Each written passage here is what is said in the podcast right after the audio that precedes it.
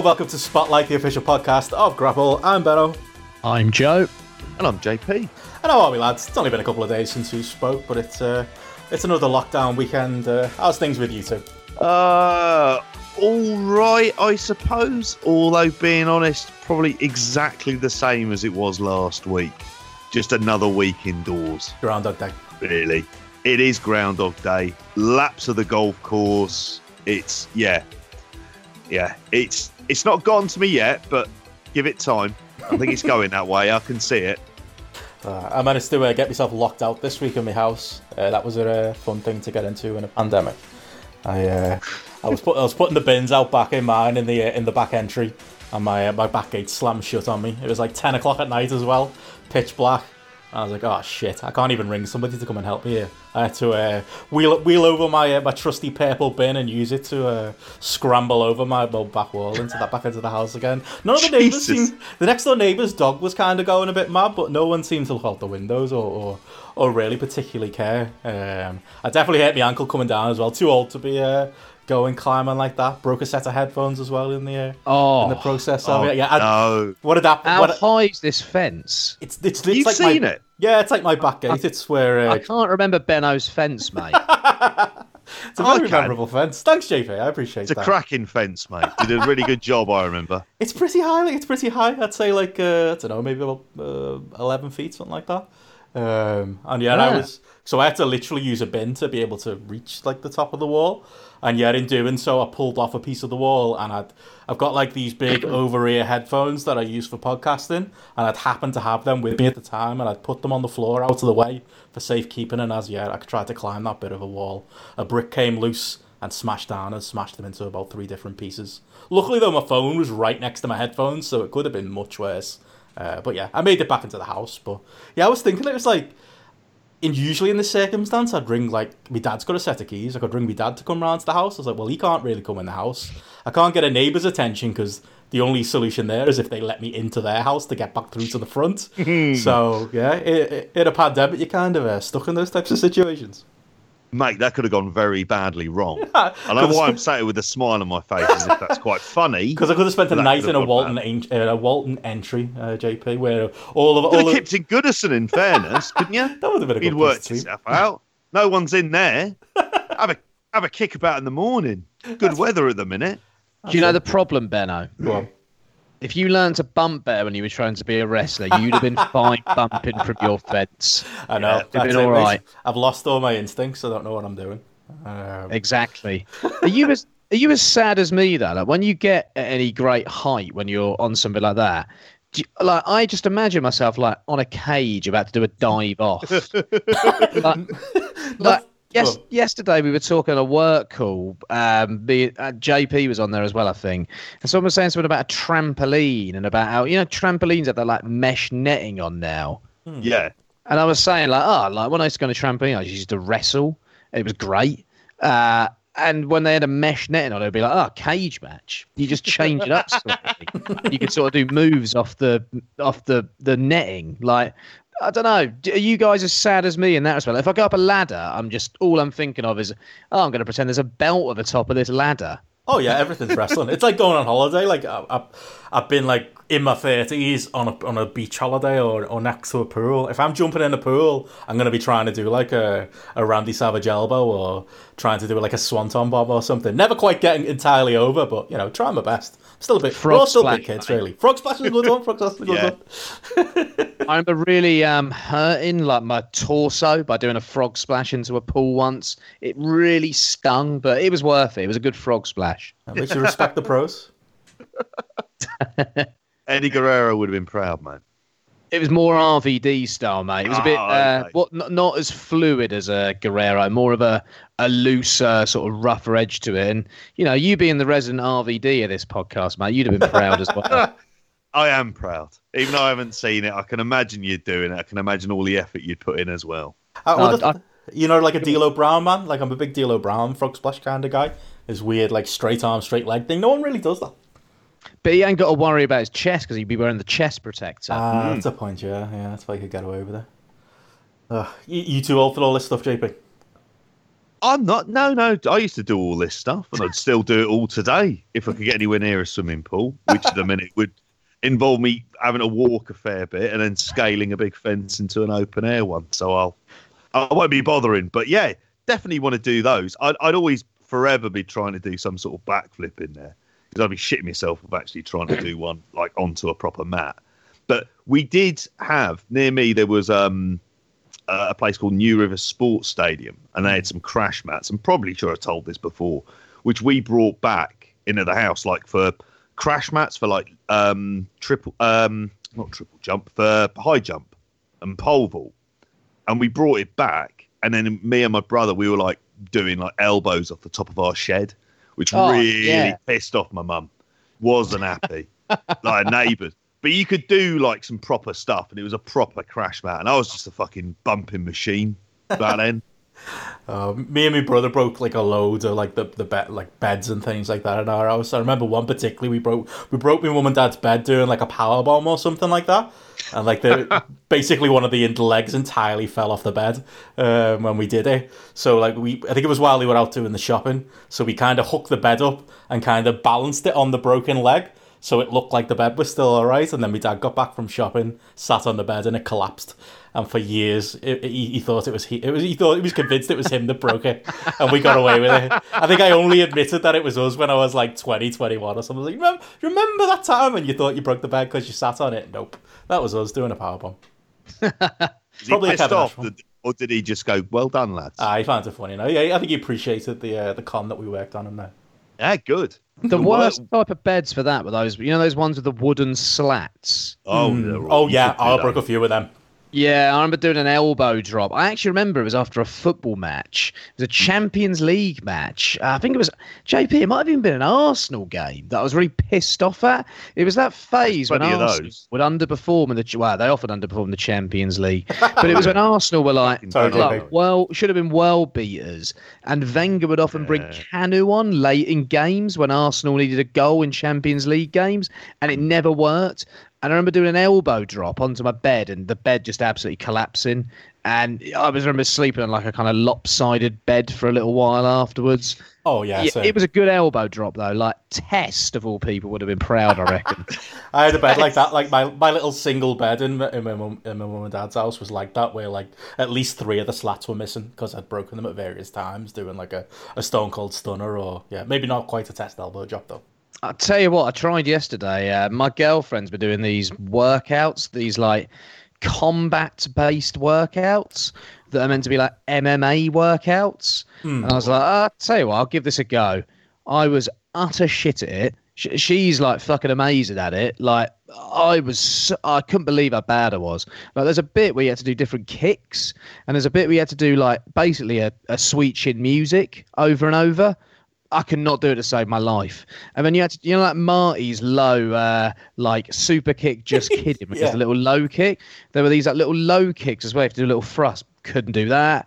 Um, there were all these little moves where she was like absolutely nailing them, and I just, I just couldn't. I gave up after about twenty minutes and was like, I'm just gonna run on the spot for a bit. That'll be my exercise of the day. And I was thinking when I was doing it, like, could never have been an MMA fighter, but also I could never have been a wrestler. Like the footwork you had to do on this thing, I was like, I cannot do my hands, my arms, and my legs at the same time. like it's too.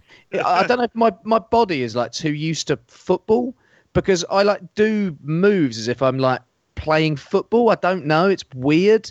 But yeah, I, I realised yesterday that if I ever even considered trying to be a wrestler, it wouldn't have happened because my footwork would have been fucking awful. It's a different kind of fitness, mate. That's all it is. Uh, maybe Yeah, yeah. maybe get her to try and do like DDP yoga. Maybe she'd be into that. Uh, nah, it's uh, she likes these really fucking intense workouts. Okay. Like they're like to this. They've got like real like heavy like house music playing in the background and Oh, stuff. Jesus. And you've got all these like MMA bods on this stage, like just going absolutely mad and doing all this stuff and these really fluid motions. It was a bit we were doing uppercuts. Tell you what, if one of those uppercuts are connected, she'd have knocked me out. Like mine, mine would have done a thing. Like hers were like absolutely perfect. I, I look like a mug, honestly. Uh, JP, you're the, you're the DDP yoga guy, aren't you? You're on this podcast. You're the Um, uh, you've got Yeah, the experience. doing it a couple of times. I, I've started getting back into it, so making sure I at least do it sort of three times a week. Normally in the morning before I start working, um, to get it done. And it's it's all right. But I mean, I've heard of some of these. Like there was a set of there was like big things where they'd be like drum and bass and jungle specific um, kind of workout classes and routines, just pumping out properly loud jungle, and lots of middle aged people just fucking teeing off. Basically, Do you ever go? no, you think I'd be like, especially the jungle one, I'd be well into it. Well, if they come near here, I, I think at the minute it may not be the priority. I don't know how I feel about doing like a Zoom, uh, like I don't know, jungle yoga session. That'd be a bit weird. Do you put jungle on when you're doing your DDP yoga? I don't put jungle on when I'm playing DDP yoga. I end up Yeah? listening to him.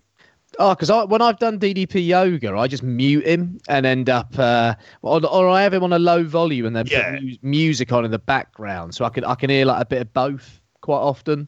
And you can hear the and Hulk it up. Well, that's Yeah, Yeah, yeah. take it to the bridge. I love it. Yeah, he's uh, he's done well with that. To be fair, it's actually quite. Uh, it He was to- on CNN. Yeah, I saw that this week. Yeah, well, it was like about the uh, the lockdown, wasn't it? Saying that he wasn't going to open his own business or something like that. As well, DDP gets around.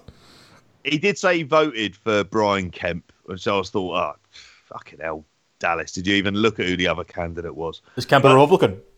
Yeah, he's the one who's opening up Georgia. He's basically like a Ron DeSantis. I don't know if he's just as bad at the minute because he's opened up before Florida has. Hmm. He's awful, and he kind of cheated to win that election as well. He's a lot of uh, voter suppression targets, particularly around African American communities in Georgia. Oh, really? scumbag. Oh yeah, yeah. I mean, DeSantis does pretty much the same thing. Vote voter suppression and the Republican Party are, you know, they're like Vince. They're like I don't know, Vince McMahon and being a fucking cunt. Really, Well, they just- just, we'll go just hand in hand. We'll just have to drink some disinfectant and we'll be fine anyway, mate. So you know. Fuck's sake. Yeah, that's a thing. Uh, inject or drink bleach. Yeah, that's gonna that's gonna sort you right out. The worst thing about that is that like people will literally do it. Like there are people who believe Trump to that. People who have To that three, degree. three New Yorkers died. Fuck Are you Christ. joking? I think apparently there was some story about three New Yorkers dying. This could all be bullshit, but I'm pretty I'm pretty sure I read that three, and it was suspected to do with um, detergent. That's fucking. It's a death cult, mate. If you follow him, it's a death cult. Ah. You're there. You're there till you go down in some Jim Jones type way, and he'll hype up anything because he's desperate for some miracle cure because he knows he's completely out of his depth. Isn't And there the whole Supreme Court bullshit. thing coming up about his taxes as well this week? I think so. That might well. That could be part of the case. I I don't know, and I don't have any faith in the Supreme Court. Oh no, nor do I. particular Not as at this. well no. actually do anything about it. Not at this stage. But they're they're back in, but they're like doing it by Zoom as well, which is probably good considering the age, particularly of like Ruth Bader Ginsburg. Well, you know, it'd be nice if. Well, I'd say nice, but uh, maybe I'll stop. Sort yeah, I, I see where you're you know, I going. know, I know that it's slightly slanted towards the Republicans at the moment. That Supreme Court, isn't it? So Hmm. you know, yeah, Yeah. I, you I'm- know where I'm going with this. Oh, how, many, how many wrestlers do you reckon are Republicans? What percentage of wrestlers? Most like, of them. I think that because like the, I after, imagine most. after we recorded last week, like the day after, there's all this kickoff online because Cody Rhodes had like one of you know Rover one of his joke tweets about uh something about Sami Zayn should go back to Canada, and it was so obviously a joke. And Cody Yeah. liked it. And there were proper people like. fu- It's like I don't really care. Like I think Cody's a Republican to be honest. Like look at him. Like come on. Like him. I don't think he'd be a Trump Republican. Maybe I not, think a maybe not. normal kind of Republican, someone because he's a. They're all self-employed businessmen, aren't Yeah, yeah, that- that's what I was going to say. It's like the books with with where they're from. I know the dad's made certain comments about Trump before. They're definitely Republicans. Tony Khan, his dad's worth like fucking ten billion or something like that. Of course he's a Republican. Like the fact that people get shocked by it, it's like it's like being shocked. You know, if you fa- if you found out tomorrow that Ric Flair voted for Trump, would you be shocked? Because I wouldn't. Like No. Jerry Lawler I'd was be, in. I'd be shocked if he didn't. yeah, Jerry He's Lawler a was at a wh- Trump rally. Didn't shock me. He's a Like- white, relatively wealthy. God knows what his financial position is. Hmm. Guy from who lives in fucking North Carolina. yeah. What are you expecting? Oh, it's it, it is like I know you know where we'll like slag off the Tories and the Republicans on this podcast. That I, that's I'm absolutely fine to continue doing Yeah. that. But like, Our views, other views are out there as well, aren't they? well, at the end of the day, look, the, the, the, the Tories in our country, the Republicans, they're in charge because the majority of the voting people in those Yeah. countries voted for them. So probably stands to reason that a lot of your uh, your heroes might not share the uh, the Um, same politics as you. Uh, Techni- technically, not the Republicans. They got three million less. oh yeah, with the whole electoral system. yeah, but it's the yeah. electoral college. But that's ba- it's basically fifty percent, isn't it? You know what I mean? Yeah, It's- it is, yeah. it, it's ridiculous. Like, the only the only person out of eight, I reckon Jericho is definitely a Republican. I reckon I think it'd be hilarious if like the only like top level dude in that company that isn't was MJF. With him just being such a troll. I bet you he's a Democrat. he's, he lives in New York, doesn't he? I I'd be he's like a New surprised York if Oma- Democrat. I know Omega's Canadian. Oh yeah, he's yeah. But I'd he- be surprised if Omega was sided towards sort of the Republican end of things. I'd be really surprised at that, actually. Just from ah, the- he doesn't know how to vote. Come on. yeah, he's probably too nerdy to know how to vote. Let's, let's be honest there. But I, it would surprise me. What, what Do you reckon he's one of these? oh, They're all the same, so I don't vote for anyone type people. I could see that. I think he's got more of a liberal outlook on life. Oh, of course he would do. Yeah. I think I think he just seems like quite an open-minded sort of guy. Um, yeah, but other than that, like let's be honest here. To continue a, a line from last week, what are most wrestlers? Most wrestlers really are kind of quite alpha, aren't they? Especially those at the top of the game. Like imagine if Sha- I can't see Shawn Michaels turning up at a ballot box and putting his uh, putting a vote down for the Democrats. Can you? No. I'd be amazed. And then you look at today where the uh, you got the kind of um, weird meeting of Vince Triple H and Donald Trump Oh on god. Twitter with Stephanie on that bike as well. So you can add a fourth cunt in there as well. and you, you just get like quaddy cunt basically in one in one image. Uh, yeah, Trump congratulating Triple H on 25 great years in WWE. You've been You know, great way 25 to, long fucking years. yeah, great way to take a bit of time out during a global pandemic when you're having a really bad time of it. Possibly the worst week of your leadership. Just just congratulate uh, Triple H. To me, it feels like these alphas in, and it sounds like I've got some alpha-based vendetta. Yeah, I probably do. um, they're, they're the worst lot out there, and they're proving it during a global pandemic because it's the most under threat the world has ever been to them and their own personal worlds. And all they care about is the worlds that they created and how they essentially run and rule the world for their own interest, their own personal gain. And it's interesting how they're all sort of banding together at this point in time, isn't it, to try and salvage things and keep things how it is. And, you know, even if that means uh, going to the lengths of putting employees in danger, um, disobeying various rules, paying off governments or local governments so that you're seen as an essential service, while also advising citizens to to inject bleach into their veins. You know, uh, they're a good lot these uh, these right wing uh, alpha males in America, and that goes for those uh, Tea Party twats who were funding all of those protests that were going on last week as well. So, yeah, big up the Republicans, especially the extreme wing of the Republicans, and especially the uh, white alpha male wing of the Republicans, because hopefully the world is slowly slipping from their selfish grasp, and hopefully it can come into the hands of some people who might have a little bit more generosity, might be a little bit more forward thinking, and might think of things other than markets, quarterly profits, and projected income, and think those are the most important things in the world because they're fucking not. Fair. Yeah. Don't know where that came from. Sorry. Well, it leads in very nicely, doesn't it? It kind of does. I mean, I was gonna ask, did you have a good time celebrating 25 years of Triple H, Joe? I mean, uh, have you not been, you not been celebrating yourself and watching some old? We're doing like you know where I do like my watch-alongs with with, uh, with my group of mates. We've been doing like different categories. Like we had our uh, Mick Foley hidden gems night the other day. We did an in your house night. Next week we're doing a Triple H night. So I'm gonna have to pick a Triple H match Oh for us all to watch. God. I don't even know But what. Zoom off. You know what? That might be the. That's on the network as well, isn't it? We discovered this week. Yeah. Uh, he's, Yeah. not, he's not been Ben Ward from the network, has he? Old uh, Buck JP. He, he hasn't yet. I'll, I'll, I'll save my magic of going into the story of Buck Zumhofe when I've properly done the, the research. But um, had a little more of a look at it. Had a, had a look at one of his AWA matches. He's shit. There you go. Um, spoiler alert. He's not great. Oh, But um, yeah, that Triple H match. it's. I can't imagine what that's going to be like. That, would that be when he first joined?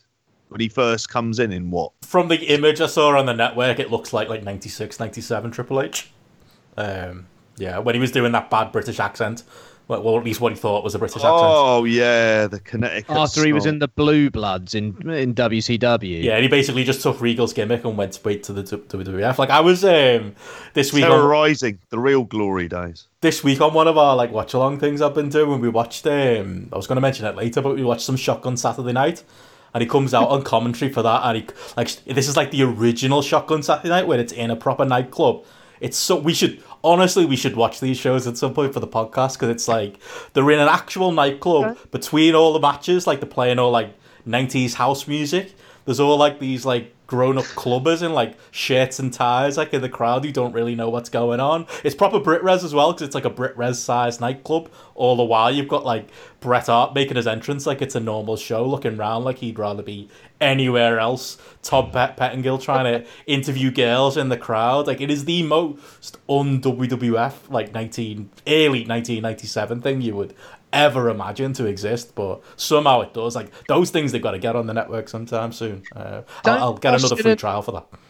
Don't Austin and Terry Funk have like a massive brawl one in one of those clubs at one point? I remember seeing. That's yeah, I think so. And there's a big nation under domination angle with um, Yeah. D'Lo getting power bombed on the car. That's another big one. Uh, the one we watched, Sid was in the main event, and you could imagine like in the heart of New Oh. York in a club how over Sid was as the top babyface. It was like that is the perfect place for Sid to be as a wrestler. Just go out fist bumping the New Yorkers and. Uh, and go part. Ima- imagine the party and afterwards. That was the other thing on one of these shotgun shows. we- Like we were watching, had you know when Jake the Snake made this like late 1996 comeback. They had him in the club doing matches, and it was like he was a recovering Brilliant. alcoholic Oh, at that time. It's God. like, could you imagine a worse place for Jake the Snake to be? Well, it's Oh. like Phil Mitchell for years owned the Queen Vic. He's a fucking alcoholic. He didn't Yeah. own the pub. I think he lived above it for years. Didn't make any sense. It's an sense. accident waiting to happen, isn't it? Well, it did. He slipped up plenty of times, didn't he, over the years? Ah, Yeah. It was, yeah, I always Did could never get get my head around crack that. during that period? Uh, yeah, and then when he was into the crack, he burnt the Vic down as well while he was on the crack. He'd also nicked a digger in one of the episodes. Sorry, Benno. no, this is the important stuff. This is what people come for. I don't know if he was pissed or he was on crack. He was one of the two, but he drove into a car. The crack was a great storyline. Like that was like It was. absolute edgy EastEnders gold. Like I was, I was laughing my way for every single one of those episodes. Like absolutely loving it. Phil Mitchell, like having some crack while listening to the Who, was classic EastEnders right there. What year was it? With like this was all going on. I reckon 2010. Oh right, it's later than I thought. I thought you were going to say like late nineties, and East and um, EastEnders had like its own attitude era. This is uh okay. What was going on between nine? I'm trying to think about like sort of 99 in EastEnders. That would have been like Pat and Frank having the affair sort of thing. Hmm. Uh, Frank running over Tiffany. Uh, Phil Mitchell crack 2009. No, sorry, 2010. Yeah, in June 2010, it was reported Phil would develop an addiction to crack cocaine. Amazing. That's the podcast we need. We need to get you and Andy Yeah. Q together, Joe. Oh yeah, yeah. I forgot about that. Uh, on the uh, WWE stuff, anyway. Like, uh, what what did you make of the? Because the other thing that came out right after we podcasted last week, and we got a, we exercised all our WWE related demons for uh, for two hours, and thanks to everyone for the, uh, the good feedback we've received from that. I think people in just enjoyed that as uh, expressing hate on on their behalf. Uh, yeah, the, the that um quote the, the, the quote was uh, oh, I can't remember what it was what, what exactly it said, but it was John from Florida who's uh, allegedly a WWE employee who'd uh, he'd written in hadn't he, JP to uh, was it like the, the the city in general uh, in Florida about how he was Yeah. being forced to come to work and forced to touch his uh, his colleagues and uh, wasn't very happy about him. Yeah, yeah, it's a scene about that. Um, What was it? He was. It was something like to the Orange County. Uh, it might. I don't know if it's Orange County that they're based in, Mm. but I think it went to there because they they they said it on on there, and there's obviously been enough shots as well to see that social distancing isn't really being practiced. Uh, certainly not to the to the kind of best of the abilities. And to be honest, it sounds entirely plausible, doesn't it, for them? Mm. It's a com- it is a company that's quite often, as we've said last week in Illustrate, built on spite. Mm. That's what they're interested in, and for the most part, they are. Um, they're not. You know, the the fact that people feel like they're effectively forced to go in mm. That's you know because you know what Vince McMahon's like. He's he's he's not in the real world, so mm. he's not acknowledging there's a coronavirus out there. So any risks is just laziness on the talent's part. So I I fully expect like this whether or not there is somebody from the office saying it, God knows. Taping shouldn't be happening anyway, should it? No, no, that's it. I, I think. I mean, my theory on it because it's basically like I- I've just brought it up. It was the the Orange County Board of uh, County Commissioners meeting. Right. A WWE employee named John submitted a public comment that they were being forced to work TV tapings and they couldn't speak out out of fear to get fired. And I loved that WWE and Stephanie McMahon retweeted this as well. The WWE were like, "Well, no, all of the wrestlers, as as others have, have the uh, the right to not work these tapings, and they can uh, they can make their complaint to HR rather than rather than putting it out in uh, in news conferences, and can uh, can absolutely uh, choose to uh, to not come to work and and hon- honor a, a fear of reprisal from being fired. And it's like the cheek of saying that the week after, not even the week after, a few days after you'd released so many wrestlers. Like if you're I don't know, who's an example, like a 205 flag. If you're like Ali and you're not happy about being dragged to work, like, sure, the, the idea of, oh yeah, Ali can just come forward and, and, and say, oh no, I don't want to come to work, and not have to worry about being on that next li- list of releases next week, or doesn't have to worry about getting buried even more, you know, on Raw and SmackDown and 205 Live over the next few weeks. It's just a fantasy. It's it's it's like anything, Yeah. isn't it? The, the idea that they've got a choice. It's like any employer. Imagine it in your own work. It's like, we, you don't have to come to work, but, you know, we'd like you to. It means they want you to come to work. And the HR thing, nah. HR are often a tool for management in my experience at times. I've Um. Uh, yeah, I, I, I think that's a ridiculous thing to say. And just told, uh, isn't our brand great, Stephanie McMahon? Hey, I'm going to go to some classes where I'm going to learn to cry so I can show real, genuine emotion and empathy while on screen. And all the bollocks she likes to boast about when it comes to their kind of uh, philanthropic approach to the world as well, which uh, they, they, they don't believe the world exists outside of WWE. So nothing they do comes across as genuine or real by any means whatsoever. At this point, this company feel like they are living to basically please shareholders and to basically kind of try and worm their way through four meetings that occur during a year. What I hate about the world is when um, essentially big business rules and quarterly meetings based around projected profits are essentially what rules the fucking world and dictates how people feel and what pressure people's jobs are under. It's the worst fucking system. And I know I sound like some radical lefty here by ranting about this, but for someone to basically ha- want to go into a meeting feeling more secure in themselves when talking to fucking shareholders so he can try and impress them. Nah, it's not on. It's not fair. World needs to fucking change. We've got the chance to change it during this. The likes of Vince need to do one. Need to fuck off. And we need to think about proper systemic change during this. I know I'm ranting again, and I'm basically saying the same things that I was before. But whoever John is, I commend John. John's a top fucking bloke. I've got John's back. I'm sure the entirety of the Grapple family and the Grapple community have got John's back. There need to be more Johns. John 1, John 2. Hopefully, they don't become John Doe anytime soon as a result of these lot. But hopefully, there are more fucking Johns who come out of the woodwork and put it to this lot because they're a fucking disgrace. And you know what? AEW going live again, not much better either. Just as bad, yeah. That's got to be not just as bad. Actually, that's a that's the wrong way of putting it. For this particular part of the story, just as bad. For all the other things that we have done over this last week, nowhere near as bad. And that's my maybe why you don't hear as loud criticism. But like they they absolutely are in the same boat here. They base it. They're using the excuse of WWE are running. And Florida have said it's okay for sport, so they're Yeah. trying to sneak in too. Like in two, two weeks from now, JP going back to live tapings. Like, what is it with wrestling? Why can't like what what's so bad about an off season? Why can't like why can't these promotions shut down for the sake of a month? I I, I know Tony Khan was he was Voices of Wrestling on their Patreon got a quote from him where he said that basically their only income is this t- is this TV deal and they'd be in breach of that. He outright said to them they and I know Vince has denied this on the stock call that we'll get to in a minute from the WWE point of view, but basically Tony Khan said that AEW would be in breach of the TNT uh, deal if they weren't providing new content, so they've got to.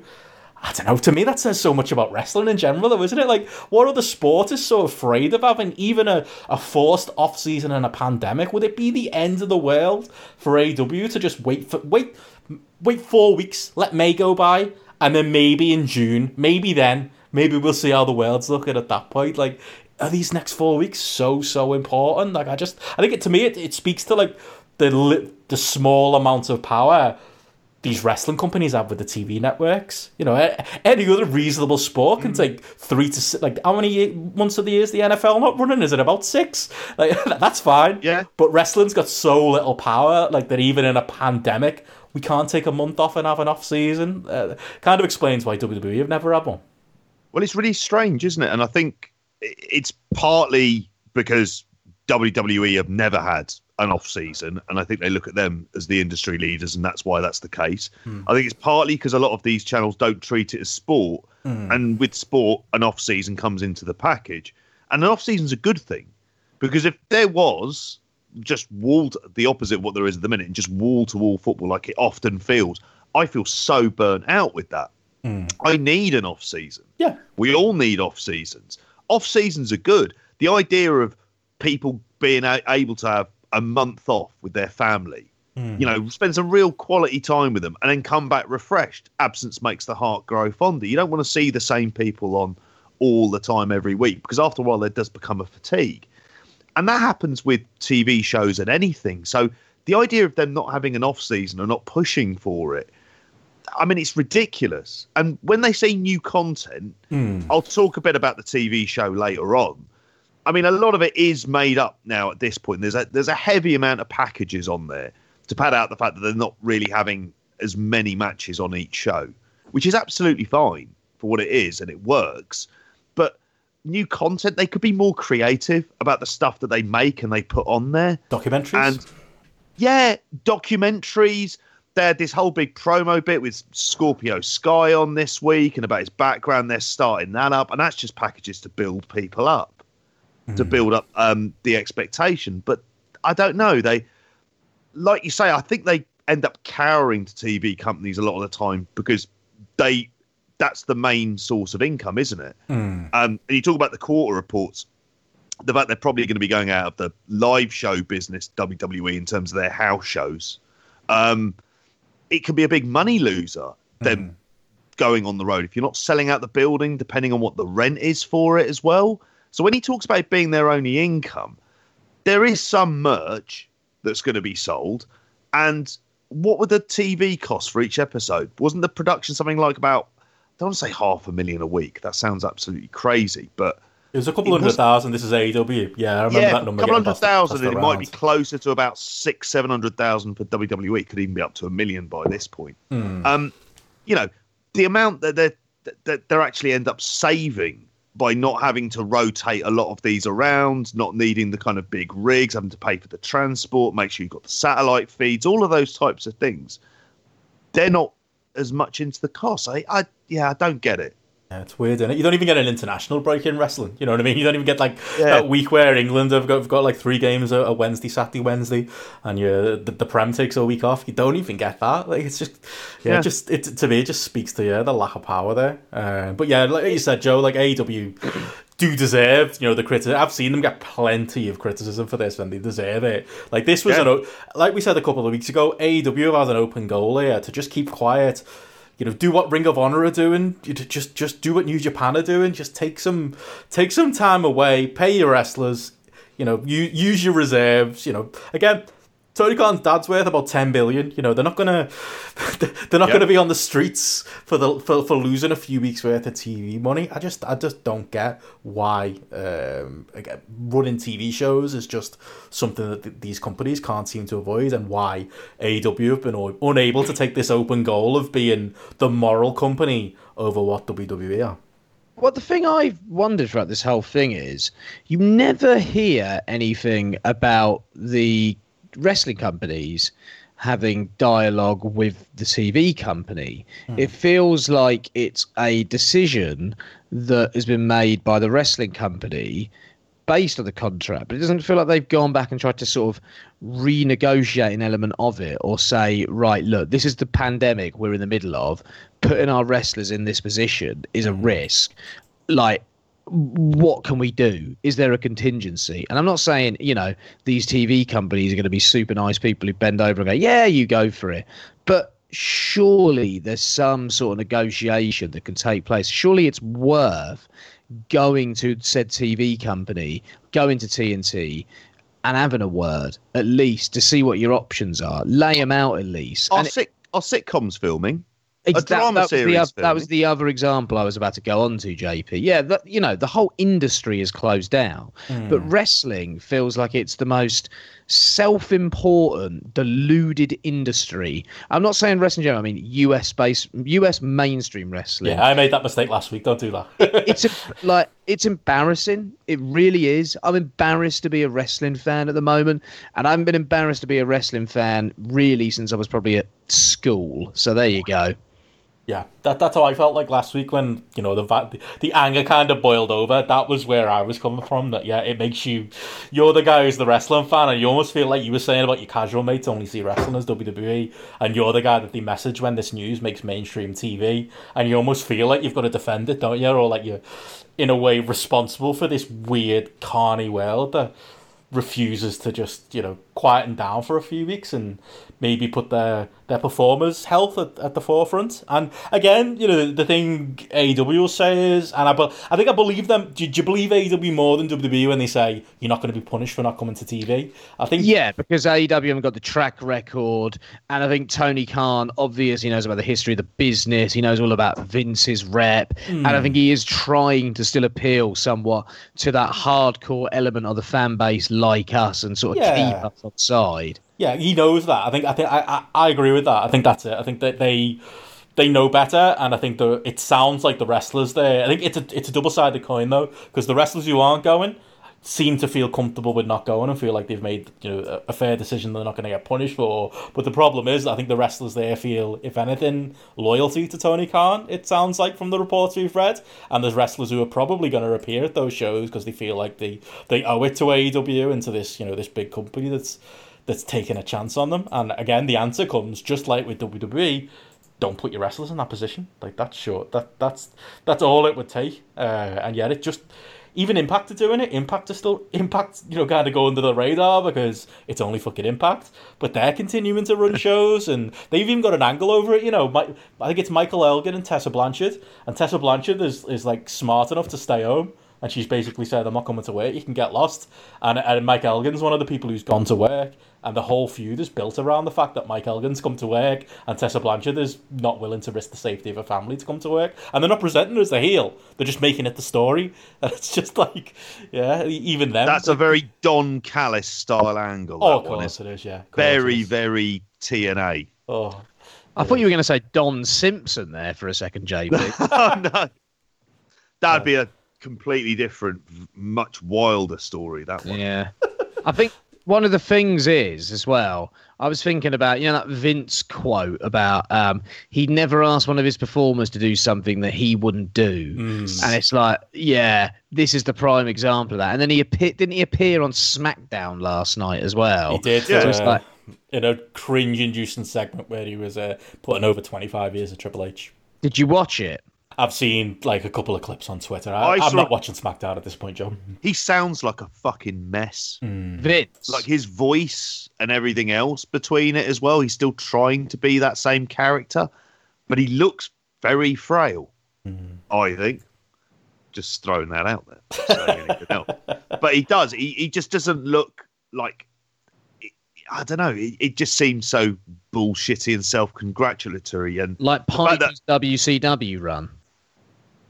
Yeah, yeah, you could say that. Yeah, very self-congratulatory. Yeah, yeah. He looked like he looked like a fucking mess.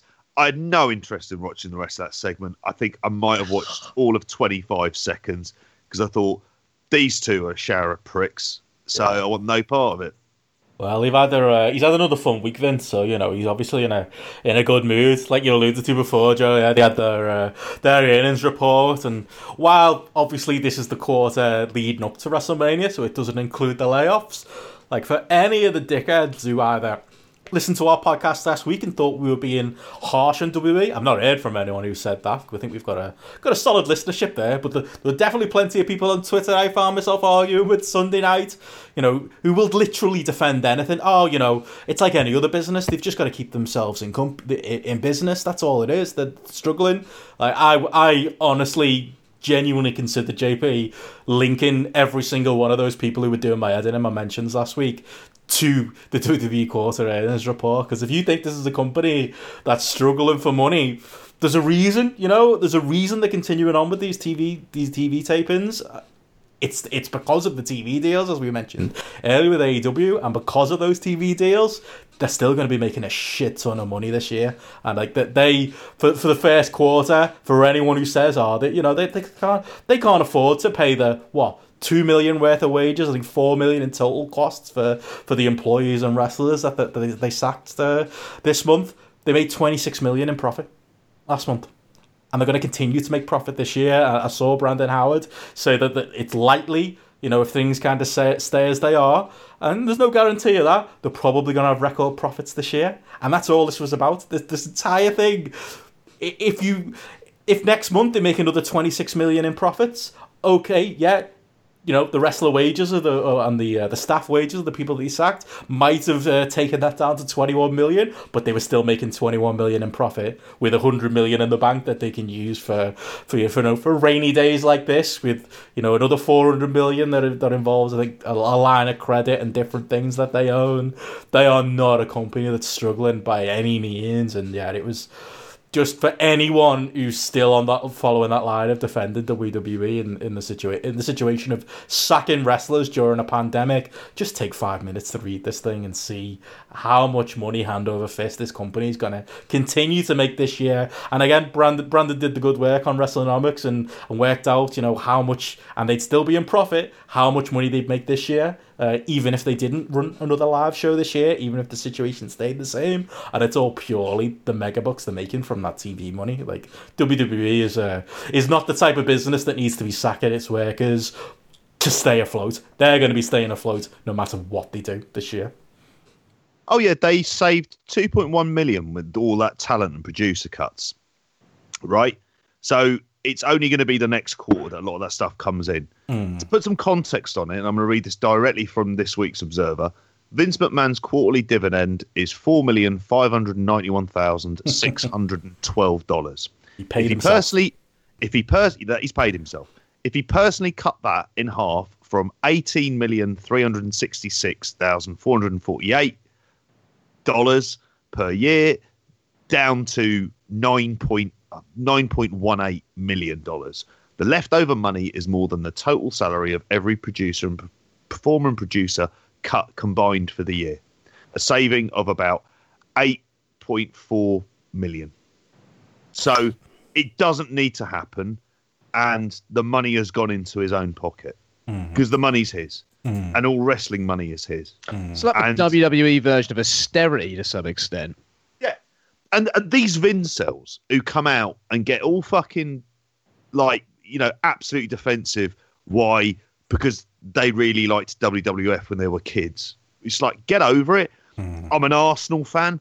Arsenal do tons and tons of shitty things, and I'm not in denial over it. Likewise, the, yourselves. You know, there's a there are those fans who are who Yeah. completely, and we see this at the moment with like the Saudis and Newcastle. See it with Manchester City as well, and people who defend things that are generally quite indefensible Have you because they seen love some of their these club. Newcastle fans, mate? Putting Oh. Mohammed bin Sal- Salman as their um, Yeah. like avatars and the rest. Oh yeah, And telling people that like, oh, their politics has nothing to do with us. Why don't we keep out of it? It's like, Ah. oh, just do a little bit of reading, please. I did hear about the Newcastle media conspiracy, and I was like, "You fucking what?" I didn't see that. What was that one? Oh, there, there were some of them complaining about an anti-Newcastle media conspiracy, which seems to happen at so all they're using twenty Premier League based clubs, doesn't it? tactics. Yeah, but every club, every club's fans complain about that. It just it doesn't exist as well. Mm-hmm. But yeah, but with wrestling, it, it's it's similar but worse because Yeah. they're even much more fucking incel like than the Newcastle fans. Oh yeah, it, it's it's like um, if anything, it's it's where it's it's like everything, politics even everything is red Yeah. versus blue. Everything in the world right now is like team sports, and there are people. One one uh, side likes to politicize it every single time. yeah, and you of give you a clue. It's not the left. But even in saying that, that's kind of that's kind of the world we're in now, isn't it? Where everything is divided along line. Like even when it comes to wrestling, AEW versus WWE, like there'll be like people going, yeah, but you know, Shad Khan sacked a load of his workers from his company. It's like, yeah, that's terrible too. Who said it was good? it's it's Yeah. that it's that Trump whataboutism, isn't it? That's where it kind of links really well into yeah, politics. False equivalency as well. Hmm. There's this bad thing, and then there's this bad thing, so they must be exactly the same because they're both bad things. Yeah. And that's a very childish way of looking at the world. Mm-hmm. There is context and various other things, but none of them come out well. I mean, AEW obviously not as bad as WWE, but like Joe had said before, absolutely fucking piss poor. And there's and you hoped for better, and you just went at the first opportunity. That little carny gene that fucking exists in wrestlers had to, you know, and in wrestling companies had to fucking show itself yet again. And it doesn't need to happen. These shows don't need to exist. I don't know. Yeah, they don't at all. Just to say for Newcastle, it wasn't all of their fans that were reacting like that. I did see some Newcastle fans saying like, "I can't support this Oh, club yeah. anymore." Like, I can't go to a game again. But uh, like with an oppressive re- regime basically running my football club, this isn't on. And I feel genuinely sorry for for those sorts of people because you know a football club's something that. A lot of people hold close to them. Especially you know, Newcastle. yeah, as a you look one club passion city. up there for it. You'll have to have a chat with your stepdad, JP, see how he Wow. feels about it. Yeah, exactly. Yeah, let he us would know. he wouldn't be happy. He's he's good Labour man. yeah, yeah. Um, but yeah, I think with this one, like I, I, the whole WWE versus AEW argument. Look, I, I, I wouldn't say I'm on either side because I don't care. But I like watching AEW's product because it feels fresh and it feels like the person who runs it cares about wrestling. So I suppose it puts me on the AEW side of the argument. If if you've got to basically pick a side, but in the Pick this, your billionaire, like- Joe. If you got, you got to pick a billionaire. I, I'm, I, I, I'm just. I'm taking a break, mate. I'm just not watching any of this stuff. Yeah, I'll end up watching the pay per view, but I'm not watching anyone's shows until this is over. I'm really not, and I might get tempted at times. I was tempted to watch the Swagger um, Moxley match, and just I thought, ah, no, you know what? I'm not going to bother. I, like, I don't want to watch this empty arena shite. Like, uh, yeah, I'm not picking a fucking side on this. Like, I'm just sitting it out because, from an ethical standpoint, it all feels so wrong.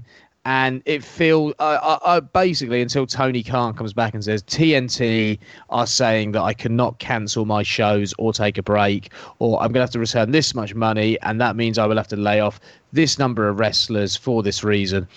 Uh, there's no support from me there.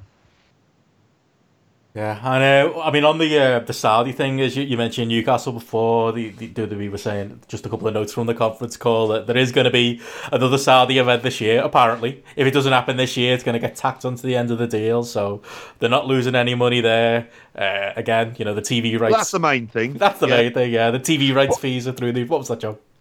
Well, wasn't there talk of Shane McMahon taking Newcastle over at one point? That was the story back when, when the story yeah. was constantly about Shane McMahon. I think he had the original NXT UK idea. I think around that time there was also stories about him taking over Newcastle.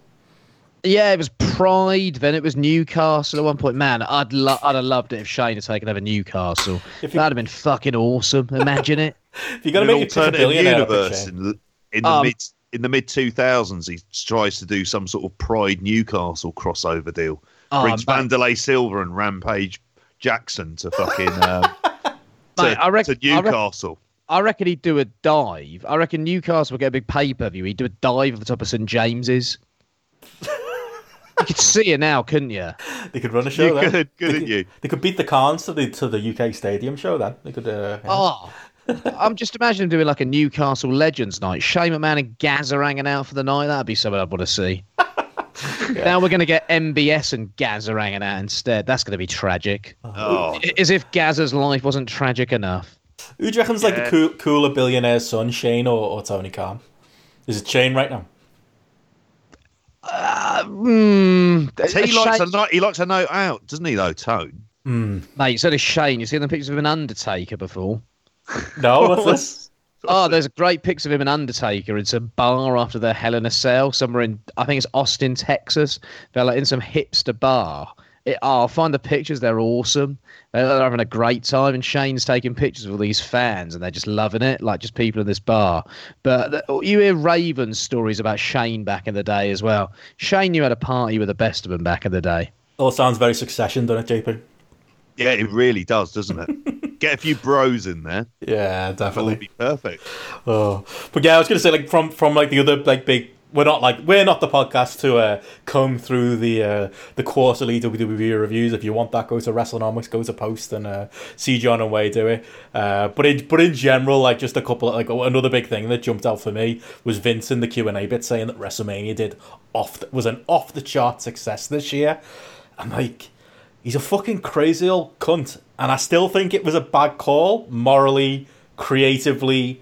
God, that second show was you know was was bad enough to make me think the whole idea was a bad idea. But the thing that I worried was going to happen did happen. Remember a couple of weeks ago when, before Mania when we were talking about it, and again, you know, name dropping one more time, Brandon Howard had said he was estimating that WrestleMania was going to do as well as ever.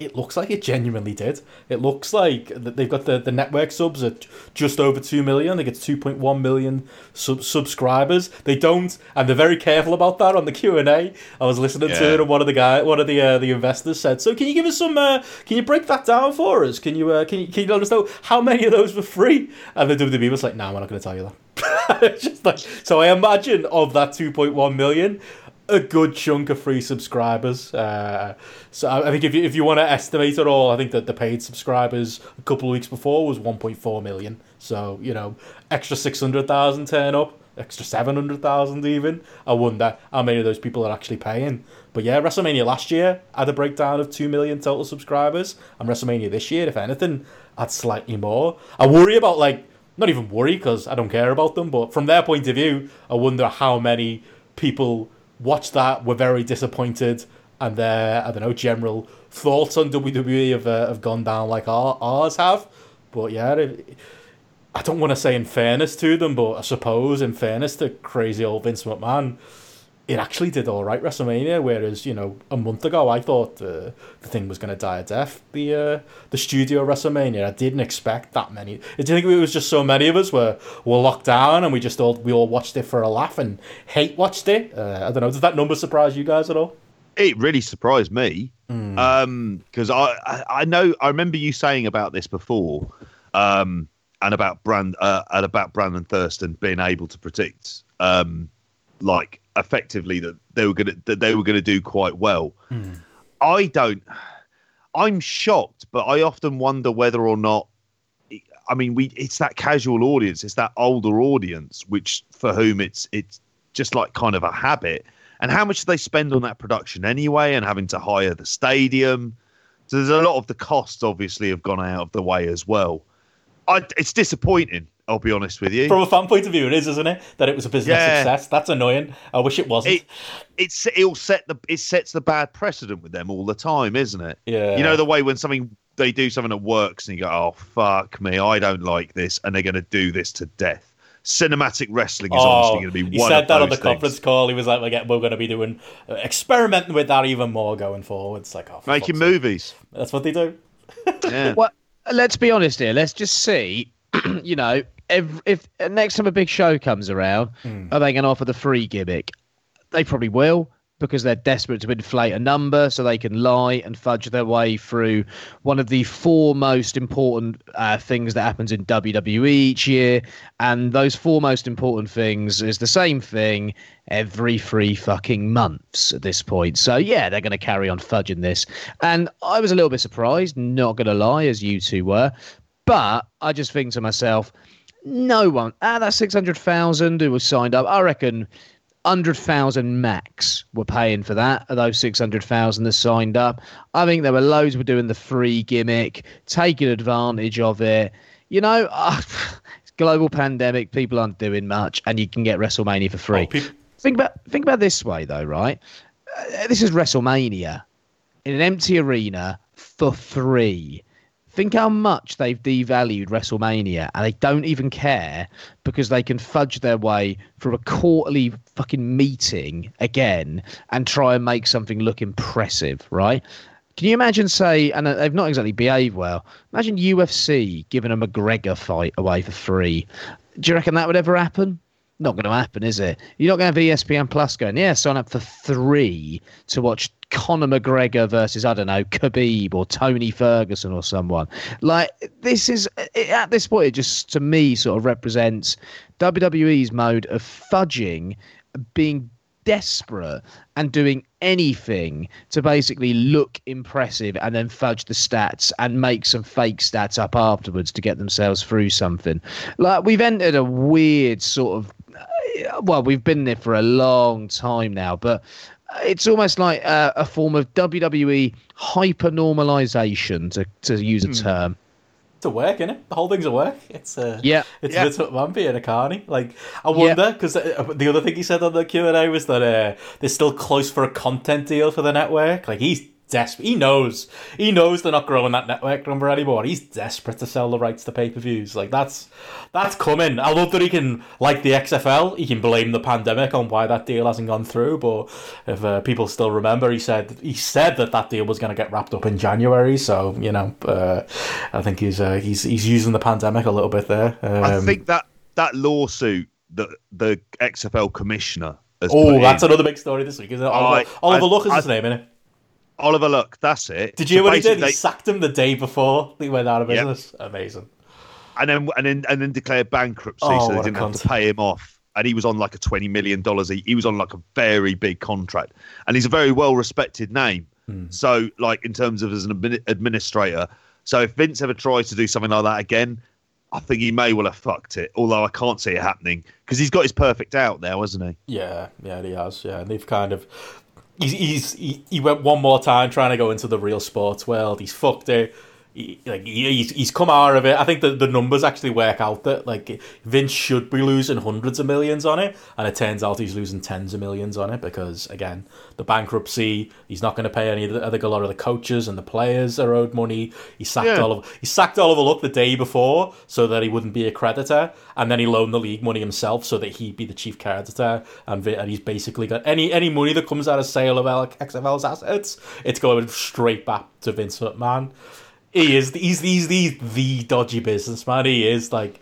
You know when you talk about Trump full funneling money to his uh, rich friends, like Vince McMahon is like the uh, the Yeah. chief benefactor of that, right? The fact that that's an allowable thing that you can do is just oh, absolutely. Trump hilarious. funnels money to himself every time he goes and plays golf at one of his clubs. Oh, So they have to pay for security and everything else, and that money they have to pay that to the Trump businesses. Do, do you think anyone's actually going to pay for this? Do you think because it is all a hmm. work, like you were saying there, Joe?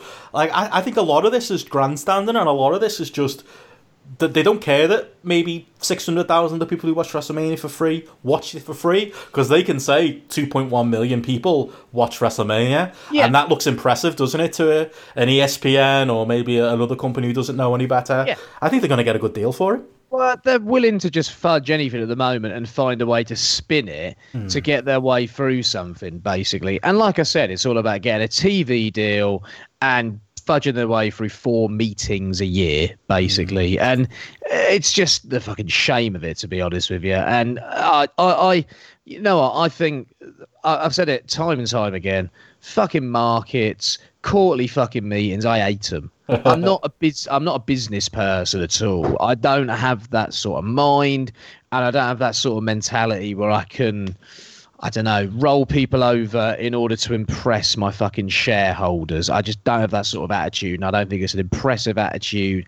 And I'm not impressed by someone who I don't know makes millions or billions of the business world by by basically playing a game. You know, I've, I'm just uh, I've got a vision of Vince in my head now using that. Uh, cutty quote from the uh, the Wire. The game don't change. Just imagining Vince uh, saying that now.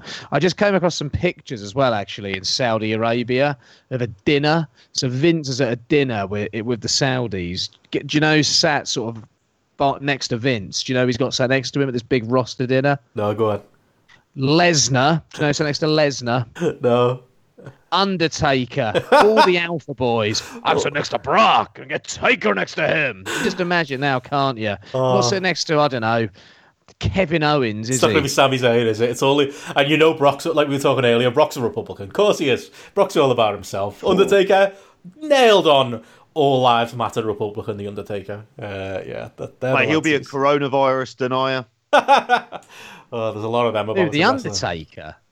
He's got some pretty dipshitty views. Oh, yeah, How do you know this? He, he He's a very he's a MAGA head. Yeah, and he they is. and they are there's a death cult, like I said earlier on. Really? I, I didn't know anything about. Yeah, they, they go- follow anything that great li- anything that great leader says. Yeah, he's gone on like podcasts of like right wing people, uh, very right wing people. He's posted, he's turned up in, he's like, he wears like, you know, that whole Blue Lives Matter thing about how Yeah. Cop Lives Matter. He's wore those t shirts before on his Instagram. I've Yeah, not I seen mean, this. uh, but are you shocked. Like, would you, I would have pegged Undertaker as a, as a, is he Southern? Southern Republican? Yeah, Like, he's- of course he is. he's- Yeah, yeah. Yeah, I mean, I'm not shocked by that, to be honest. Um, but they all deserve each other, you know, Trump, Vince. Like, they'll love it anyway, because tri- on the other thing on that conference call was Triple H was talking about how they've got this magic spray that they spray all over the ring, and it uh, it coats it for, I think he said, like 90 days, prevents the spread of bacteria, prevents the coronavirus. Better not have uh, let Trump hear him talking about that, because uh, that'll be the next thing that they'll uh, be trying to sell to uh, to Trump. I was going to say, what is it? Bleach? Is that is that is that the miracle I think thing that he's going to be putting on? I think that's it. I think you put a fancy name. Aloe Bioscience Really? is uh, the name, apparently. Put a fancy name on it, it's bleaching it. Well, it is. his mind's going to be fucking blown if he ever goes to Wilko's, then, won't he?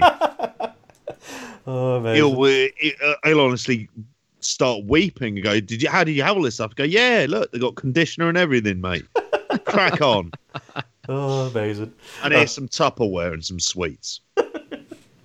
Uh, anything else on Trump, capitalism, WWE, or do you want to move on?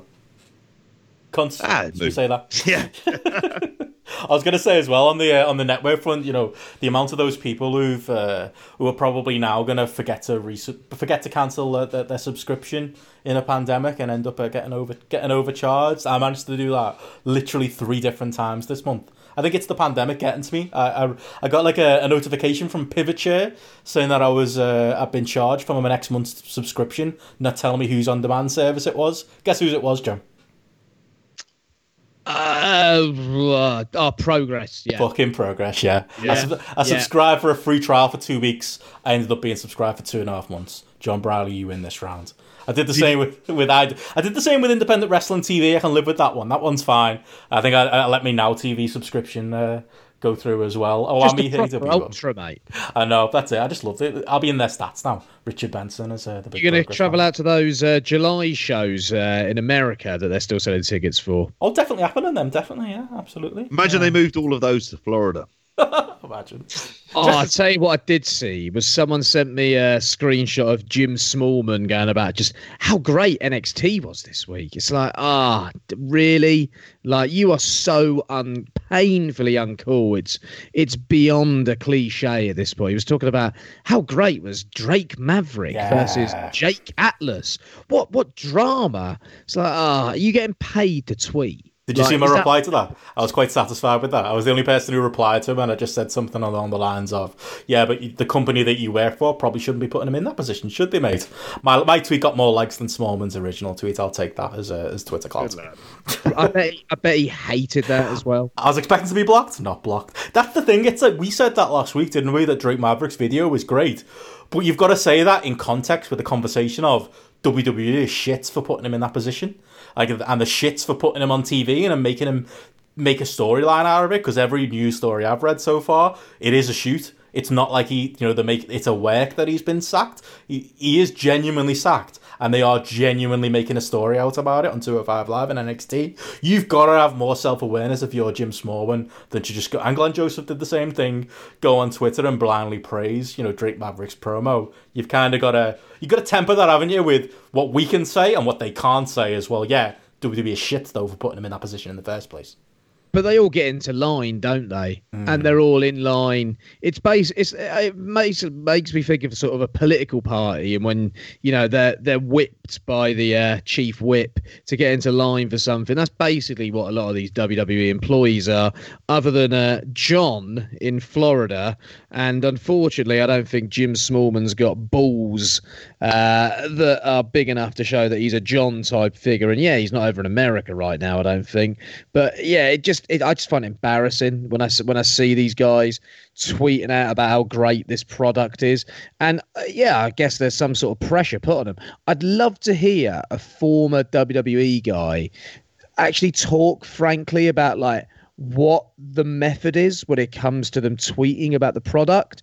Because sometimes if i have a little look on twitter i see the likes of wolfgang making the most like kind of oh ah, i don't know like oh i love my job so much. I'm earning 20 grand a year as a retainer. Go me and then we'll just put anything over that goes on in that company as a way of sucking up and trying to, I don't know, get a fucking green card or a visa or something at this point in time. It, it is just utterly embarrassing. But I'd love, once one of these NXT UK guys gets the sack and wants to actually bitch, I'd love to do an interview and say, so what's the process that goes on when it comes to these NXT UK guys putting out the most cringe-worthy tweets to kill every ounce of their credibility? Group uh, there's got to be like some kind of mass text that goes. It's like, do you remember that when um, Victor? 205 live. Yeah, it's like remember Oh. when Victor Anichebe like put, I think it, I think it was when he still played for Everton, and he posted a tweet, and the tweet literally said, "Please tweet something like good game by the lads this week. Looking forward to next week."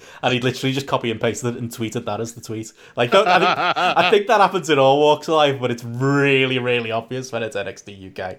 Uh, fuck me. And the other thing I was going to say, like that John thing, I didn't say at the top. I'm not convinced that's even a real wrestler. You know, I'm glad. I'm glad it happened, and I'm glad it got WWE some bad publicity. But I genuinely don't believe any of the wrestlers have got the balls to send a, a message like that to their, their local No, politician. see a Sami Zayn or someone doing it. I reckon? I think it's Yeah, probably a fan. yeah. I think it's like a redditor or someone, or or someone on Twitter. Uh, I hope it is. I hope it's a Sami Zayn, or you know, he was going back and forth with Road Dogg on Twitter last think week. about it, had they met with the department? Had they gone and met with officials? no, you know it was what I just mean? an anonymous letter. Oh, okay, okay. What would they have signed it with their real name, but asked to be asked to have been acknowledged as anonymous? But it's a it's enough of an issue in Oh, I'm glad it Orange got brought County. up. Say it again. I'm glad it got brought up. Like either way, Yeah, like It's yeah. enough of an issue to those in Orange County, obviously, to actually mention it, which is good. Yeah, that's a. It's definitely a, a net positive. I totally agree there. Uh, by the way, I was going to say on the progress owners, reckon they're still getting paid. Reckon they've been furloughed yet? I don't know. What's your bet? It's funny, but I wouldn't be surprised. It depends if they're employees or not, doesn't it? But then there's a lot more people who know a lot more about this, about what the situation is regarding furloughing, and I think even um, Will Will Cooling has predicted that as well, isn't it? That they might be being furloughed. Could be getting that massively wrong. He could have said the complete opposite, but No, I think I think at this point, the like Tony Quantu does stuff for the Mirror. Um, he he put a tweet out saying that he'd basically um, through his reporting found out that there weren't going to be any cuts coming for NXT UK. That, and I think yeah, that's the the general gist that we've had in general uh, is that NXT UK guys are going to be safe from the from the cuts. Um, problem is it relies on Vince, Yeah. who is at best erratic. Well, I think because they're self-employed, I think's the thing Tony was saying um, that they can't get furloughed, uh, so they haven't really got that option. So I think it's going to come down to JP what we said last week. If they're not going to save any money by stealing it from our government, then the NXT UK wrestlers, you know, put frankly, probably aren't making enough money to make it worth a shit furloughing them, uh, or not even furloughing them, sacking them, or getting rid of them. It's probably not even on Vince's radar. Do you think he even knows it exists? I wonder. I, God knows, it's like 205 live. Do you think he's uh, Sure, he's barely aware that NXT exists. Do you think he's visited the UK Performance Centre yet? If he's been to Enfield, he struggled with that one-way system getting him around the town. They've completely changed that over the years. Stopping the big Morrisons nearby, get himself a pro- some protein. I don't know. I don't think he'd be. He'd enjoy our. Do you reckon he could go to like a, a Holland and Barrett and get his uh, protein shakes? I don't think it'd be the type of stuff Vince is into. JP, what would you do if you You saw? can walk into Enfield uh, town and do that. Yeah. What would you do if you saw him in the local Morrison's you used to go to for a fry up? if I saw him there, what in Yeah. Palmer's Green, Yeah. I'd be genuinely fucking stunned. I don't think I'd have anything to really say to him. All right, Vince. I'd be, I'd be tempted just to call him a prick. You, Just you got to do it, mate. You get your one opportunity. Perhaps go all Doctor D, David Schultz about the whole thing. I don't know. Oh, you'd be right over there, I, I believe. Uh, Hmm. uh, so yeah, I was going to say, like you know, apart from uh, WWE, you know, we did mention some AEW there, and you were saying, JP, before we recorded, you actually you managed to catch. Uh, I've seen a couple of bits of it, but you've seen the uh, the full episode of Dynamite this week. Yeah, it was when I was watching BTE, which we'll talk about in a little bit. Hmm. Um, afterwards, I went, "Oh, I'll watch that," because partly I'd heard some some good things about the um, Sammy Guevara Darby Allin match, Hmm. and then it was on, and I just started carrying on watching it, and it was although hearing that theme tune is a bit of a struggle after a while. Like it starts to kind of really kind of hit in on your head, Which Um, one? like during the ad breaks. Like Dynamite, that one. That one. It's no nice. it's Nitro just the instrumental of the theme. It's not as good as the NWO music, is it? Or the Horseman music, Bushby. Yeah. The Horseman music's great. A couple of people have messaged. The NWO one was about what getting to me terrible by the end of that is by Martin on the uh, Horseman music, by the way. Oh, he's getting picked apart on Twitter. He said something like that. He's like, "I've learned that uh, all grapple fans are, are fans of the uh, the WCW stop music." Yes, we are. Yes, we are. Yeah. It's great. Exactly. Nothing wrong with it. If it's good enough for Ricky Lake, it's good enough for us. Um, But um, theme music in AEW, so I'll get back there. Um, not it's it's not as good. There's a lot of sort of generic themes because they've got basically as a show. hmm. It had a couple of squash matches which felt almost exactly the same. One for Brodie Lee and one for Wardlow, and they're they're fine. They're they're loving a hoss at the minute. Hmm. between getting Archer in there as well. They've, they've haven't they? They've sort of stocked up on some big lads all of a sudden, a bit of beef.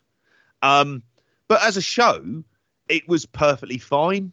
Um, I went three and a half on the Darby Allin um, Sammy Guevara match because it was it was good fun and as and it's obviously these are all taped, so it's got Sugar Dunk Sugar Dunkerton and the Gunn Club at ringside, along with some various other um, of QT Marshall students as well. So the mat that opener was fine.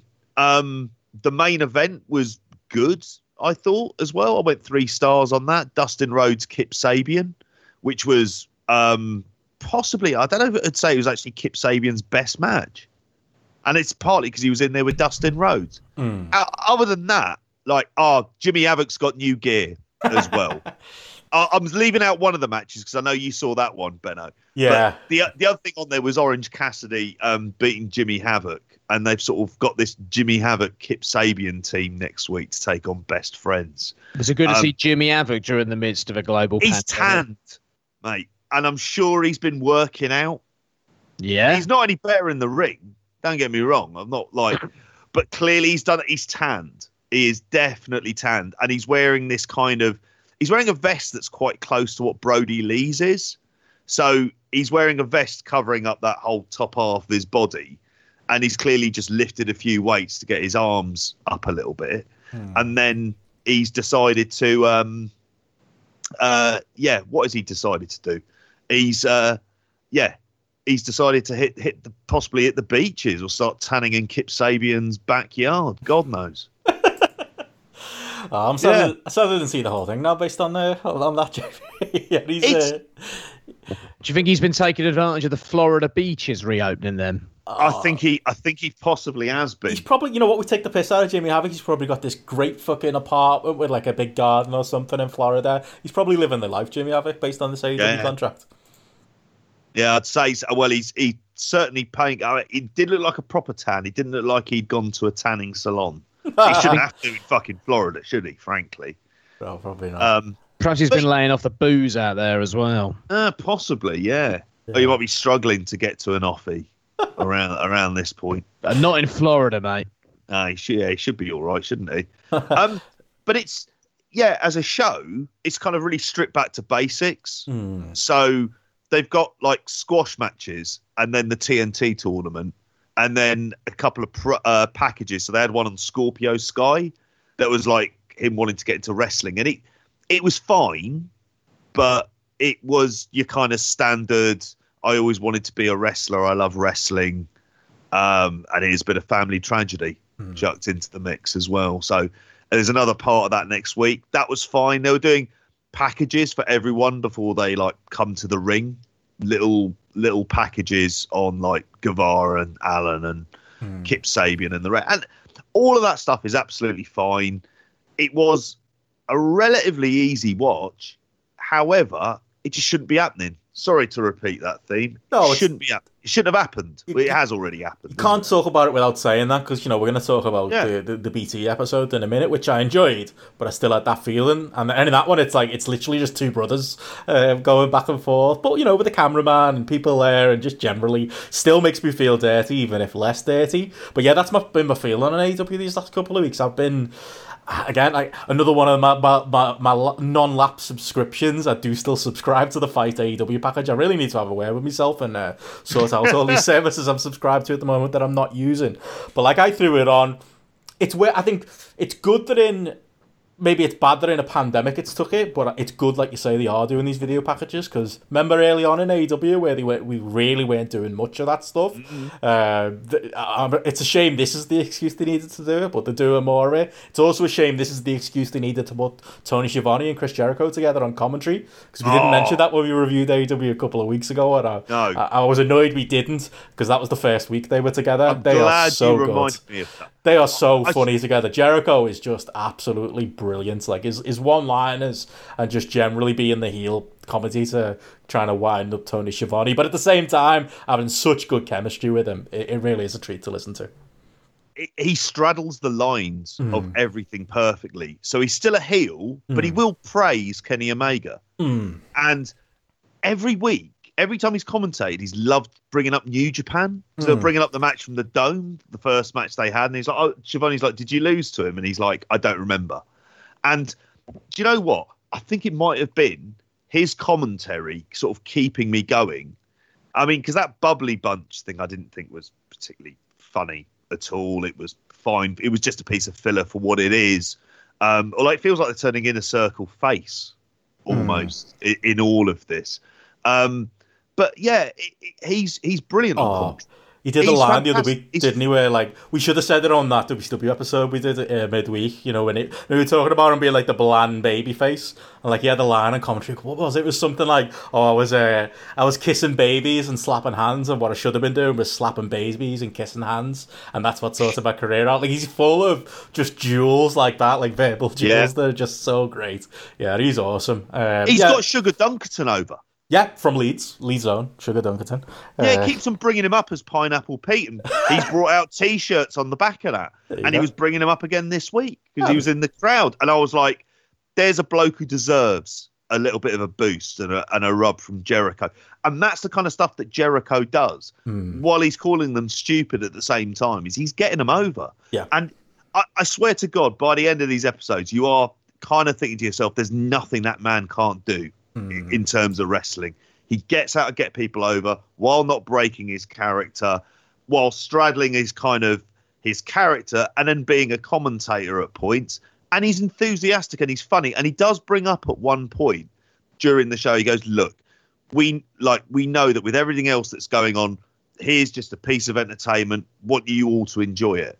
Just sort of brought it up, like certainly towards the end of the show as well. I, I, and I, I in that sense, I thought he was like he's like the highlight of it. Mm, yeah, he's an MVP on the show.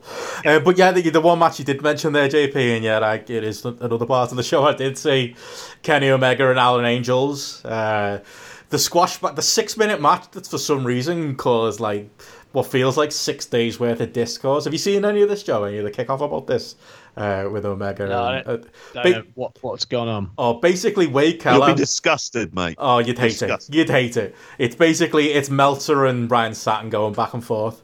Um, Oh, essentially, Okay. and it's Wade Keller is Wade Keller's fault really because it was Wade Keller who made the original point, which I don't disagree with. I don't think it's a stronger point as maybe some people are going to run with, especially fucking Satin. But generally, because uh, basically Omega does this squash match with Alan Angels, and I watched it literally right before we recorded tonight. who's he? he's just a, a jobber of the week that they brought in, just like some Okay. nobody. They made clear he's a nobody as well, which was a big part of Wade Keller's point. One of QT Marshall students. probably. Yeah, and Oh, then okay. Kenny being Kenny, he can't help himself but have more of a back and forth match than maybe he should. And I will say, like, I'm someone I will jump on any. I, I probably would, but you know, you might say I'm probably more the type who might jump on a big criticism of Kenny, you know, more than maybe some other people might.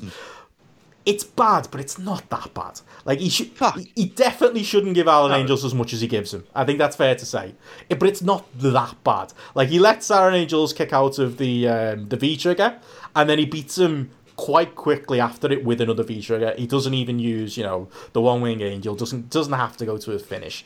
He's more charitable with him than he should be, considering his position in the company. If this was a regular AW lower card guy, you know, if it was somebody that's on dark hmm. every week, I could understand Omega giving him as much as he gave him and kind of going, you know, we want to get this young guy over. You know, I'm going to beat him, but we want him to at least look competent. I see that argument. I think he, again, I agree with Wade Keller's original point that Kenny Omega gave him too much, but he didn't give him so much that it's like the end of the world. Maybe if you want to use it as like a an argument overall that Kenny Omega doesn't really, you know, as a top guy, doesn't always look after his own best interests as much. If anything, he's the opposite of the alpha males you always talk about, Joe. Like he is probably hmm. too given and probably doesn't take the spotlight for himself as much as he should. I think we found that, haven't we, in AW over the, you know the, the first few months, especially. He was he was probably guilty of that. Yeah, I don't know if you're any different on it, JP, but like my my overall take was, yeah, Kenny Omega probably shouldn't have gave as much as he did, but it, it, it wasn't the end of the world that you know Satin made out and turned into World War Three on Twitter. That again, yeah, Joe, you'll be glad you didn't see. It looked like it looked like Satin was just spoiling for a row. Hmm. At his, at What his- with Meltzer? Yeah, yeah, pretty much. Okay. And, and and and in a sense, like when I watched this match, and it was one of the reasons I kind of did want to did want to see this. show. I was like, what what are people on about? And I watched it, and I kind of just thought to myself, these shows, like you say, it's not a regular AEW show, and in some ways. Like they have two squash matches that go about two minutes, Yeah. so they're probably wanting something that'll fill up a little bit of time. This might be QT Marshall's best student. Like you say, he's probably a bit too giving in that regard and probably thought this guy seems quite good. Yeah, Yeah. let's go out there and we'll I'll I'll let you have some stuff in there. The idea of anyone getting annoyed about that, I just kind of think to myself, look what's going on around you in the world and think and get get your fucking head on if you're remotely annoyed about this. Because if you're annoyed about this and there's a global fucking pandemic and there's a couple of clowns who are running the show in a couple of countries, and this is the kind of stuff that's really like the fucking straw that breaks the camel's back. Like Meltzer in a way should have just gone fuck off to Satin and then Well- never spoken to him again. You got to remember, JP, Satin lives in a world where the coronavirus is n- not really in existence. You know, it's just, you know, current circumstances to him, innit? Yeah, current circle. There you go. Yeah, I used the WWE vernacular. Yeah, it's one of them. Like I felt dirty because I think if you made me pick a side, I'm probably more on the Satin side than the Meltzer side for this particular argument. But Satin's such a cunt that I'm not that bothered about uh, Big Dave tearing him Uh, apart so- on Twitter. it sounds like fucking handbags. Yeah. Let's just Oh, it. I and don't it's know if like that's no an one's gonna outdated term that I probably shouldn't use at this point in time. Probably is. Sorry. But it, yeah, it sounds like to use an old football term, a lot of rubbish. Yeah, and it's it's empty arena AW, isn't it? So like in two weeks we're probably not going to talk about it either. So like, Yeah. It'll be forgotten about. Yeah, and, and, and again, I, I am someone who will, when Kenny does this type of stuff, you know, and there are better examples of it, um, I'll, I'll totally agree. Um, and I do. However- yeah. This period, no one's becoming a star during this period. Yeah. No, I don't think anyone's star power is going to get majorly affected. I think the brands and I think wrestling in general's reputation is really going to be affected. And I do wonder how much of that uh, kind of eroding audience during this pandemic are going to come back. I will definitely go back and start watching AEW once it's over. But I don't know how many others there are going to be who are in a similar position to me who will have that kind of inclination and willingness to come back. But I do think wrestling is uh, WWE and uh, AEW doing real harm to their rep and their image during this period by carrying on. And I hope for AEW's sake that doesn't have a long term impact. But I've got a feeling it might do, you know. Yeah, uh, I think I think so. But it's on them. They're trying to keep momentum going, but empty arena shows are like the opposite of momentum, aren't they? Yeah, they're doing six hundred thousand the ratings every week. I think they just about claw the victory over NXT this week. I think it just shows you that like you know Raw's dropped below two million people just don't want to watch empty arena wrestling. Uh, it's like, have you seen the argument for like the lower league football coming back sooner rather than later? And obviously the Premier League's uh, in discussions and stuff. Like I thought, honestly, for me mm. as a wrestling fan, I will I will tell any of my mates who don't watch wrestling who are you know big footy fans, be careful what you wish for because it's going to be fun for a it's going to be fun for a few games. Oh yeah, but a couple of weeks in.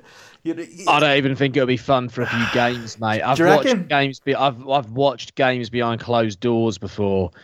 Training oh session stuff in it. God, it's dull. Mm. It is. Just, yeah, there's just no atmosphere.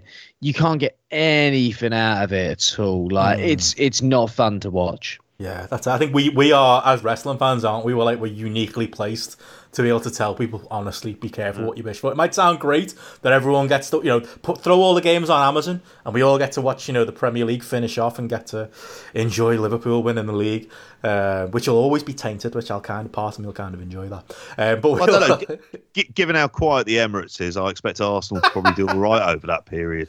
Yeah, I, I, think there'll be like a novel. I do think if, maybe as someone who hasn't really watched much empty arena football, I reckon I'll have a novelty for one or two games, and then mm. yeah, I think the reality will hit, and it'll hit probably yeah probably sooner than uh, than people are expecting. Uh, but yeah, it's just it'll just be for fantasy league. Mm. That'll probably be the reason I end up watching fantasy league points.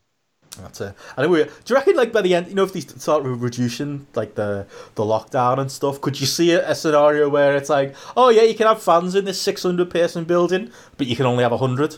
Do you reckon that might be the future? Maybe that will be. Would that bring you back though? If people start, if the if it got if it was safe enough to do so in like you know July, August or something like that, would that be? Because that's not it's not empty arena wrestling then, is it? Say you can let even if you can only let like fifty fans in, is that, that that's better than this, isn't it? If there's an atmosphere, Mm. It's all dependent on atmosphere. If that can create an atmosphere, yeah, I fear it won't create an atmosphere. Would it be like PCW bound to, bound for glory or Evolve? IWA Mid South. Yeah, because people would be stood, you know, at distance, and rightly so. Yeah. But I think when people are really closed in together, it creates a much better atmosphere. Look at football. So yeah. think about when football was all standing, right? And you think about when football changed to all seater stadiums and I think the atmosphere of ground is nowhere near as lively and nowhere near as good as it was. I understand why they went to all seater, but you look at say Germany, mm. where they have those stands, where they have. Um, I'm trying to think of the term for it. There's a special term they use for it, where they can put the seats in, but Safe they have. Yeah, yeah. And you look at the atmosphere at Bundesliga games, Bundesliga two games. It's great, and it really works. And I think that being closed in together as like a pack create a better atmosphere. So I, I don't know. I, I, I would have to judge um, kind of based on what you guys say and what I'm kind of told if that is to occur. Um, you went to some Evolve in your time, didn't you, Joe? That's basically yeah, arena wrestling. I try to think like what's the what's the lowest attended show I've ever been to? Like a, a ring announced the show once with six paying fans, so there's that. But as far as being like a fan in a crowd, I don't know what the smallest would be. I never the Evolve shows I, went to, there were quite a lot of people there. I went to some of the uh, slightly bigger shows. There was one in Ybor City that was quite sparsely attended, hmm. but it was a small venue, and there were quite a lot of people in the small venue.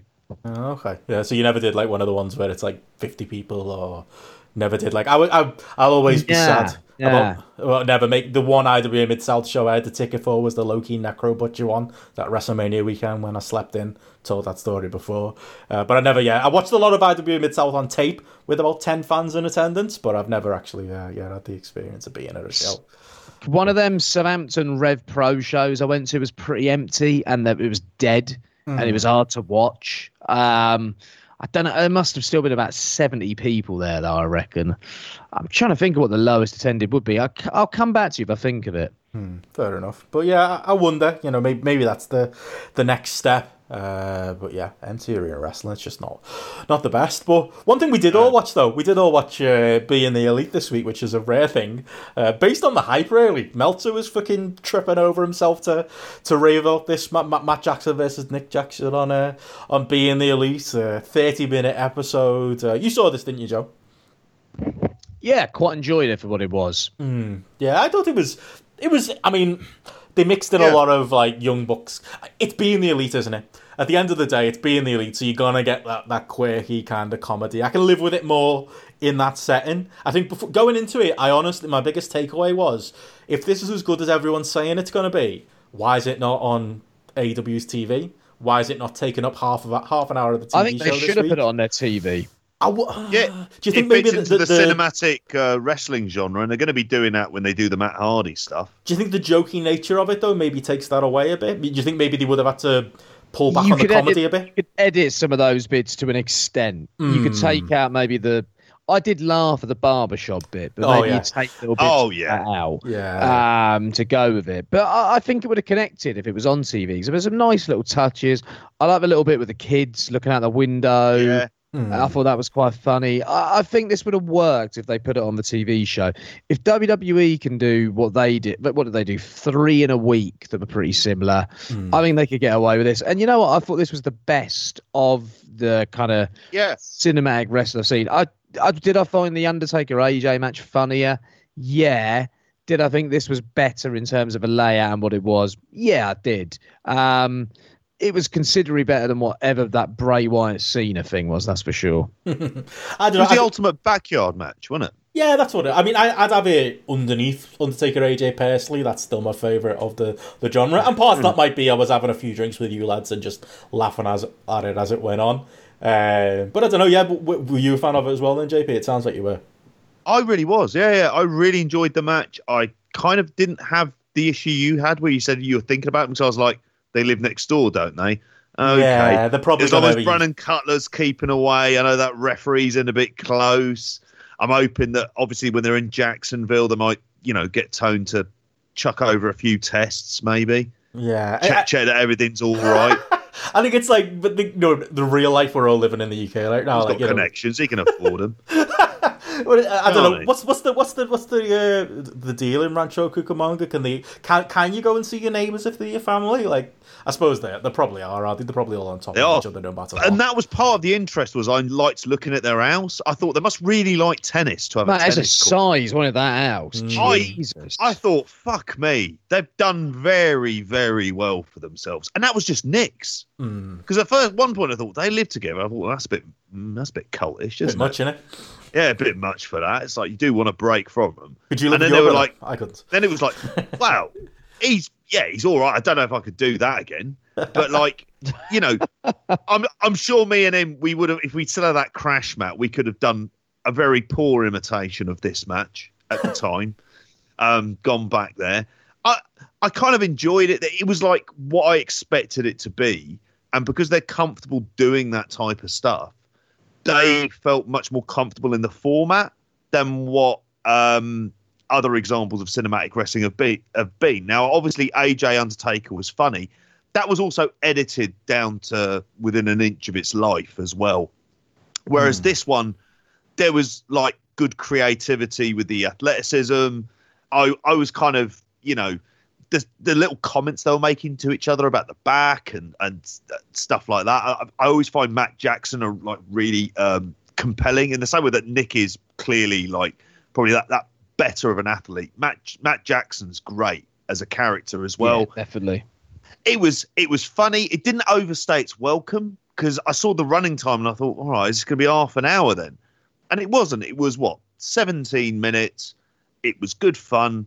Watched it and I found myself yeah switching off, enjoying it, and then it went through. It felt like it was possibly the last episode, or then I thought if they do that second show with TNT, are they going to do some sort of Young Buck style sketches in in that because that wouldn't be a bad way to go because clearly it's got an audience. Hmm. All I'll say is I think a better comparison might be the Randy Orton Edge match for this one as well. Hmm. And Yeah, this was 10 times what that was. Like I enjoyed every bit of this. I was with this throughout. I even liked some of the old references in there. Like the bit with the spike boot was a reference, I think, back to a PWG match from years ago. Oh, was it? I didn't know that. Hmm. Yeah, yeah. I can't remember what the match was, but I remember them using that there years ago. Hmm. So there was something in there for sort of old, sort of longer term fans as well. I, even little things like the use of the music was quite fun. There was a self awareness to it all. Especially, Uh, like say, with the barbershop The, segment. the bit with the golf cart made me laugh, where he Yes. reversed the golf cart. I was like, did he do that on purpose, or or is he thinking of Raven at WrestleMania 17 when he's doing that and sort of playing off of that or something? It, was, it reminded me of a WWE hardcore match from that sort of original hardcore title era, but a very good one. Yeah, like the, the whole like the golf cart, Raven, Kane, Big Show type stuff. Um, that type of thing. You mean like when Bossman was champion? That was a good. That was a good period for the hardcore title. Mm. Yeah, Road Dog had some good ones as well. Our mate.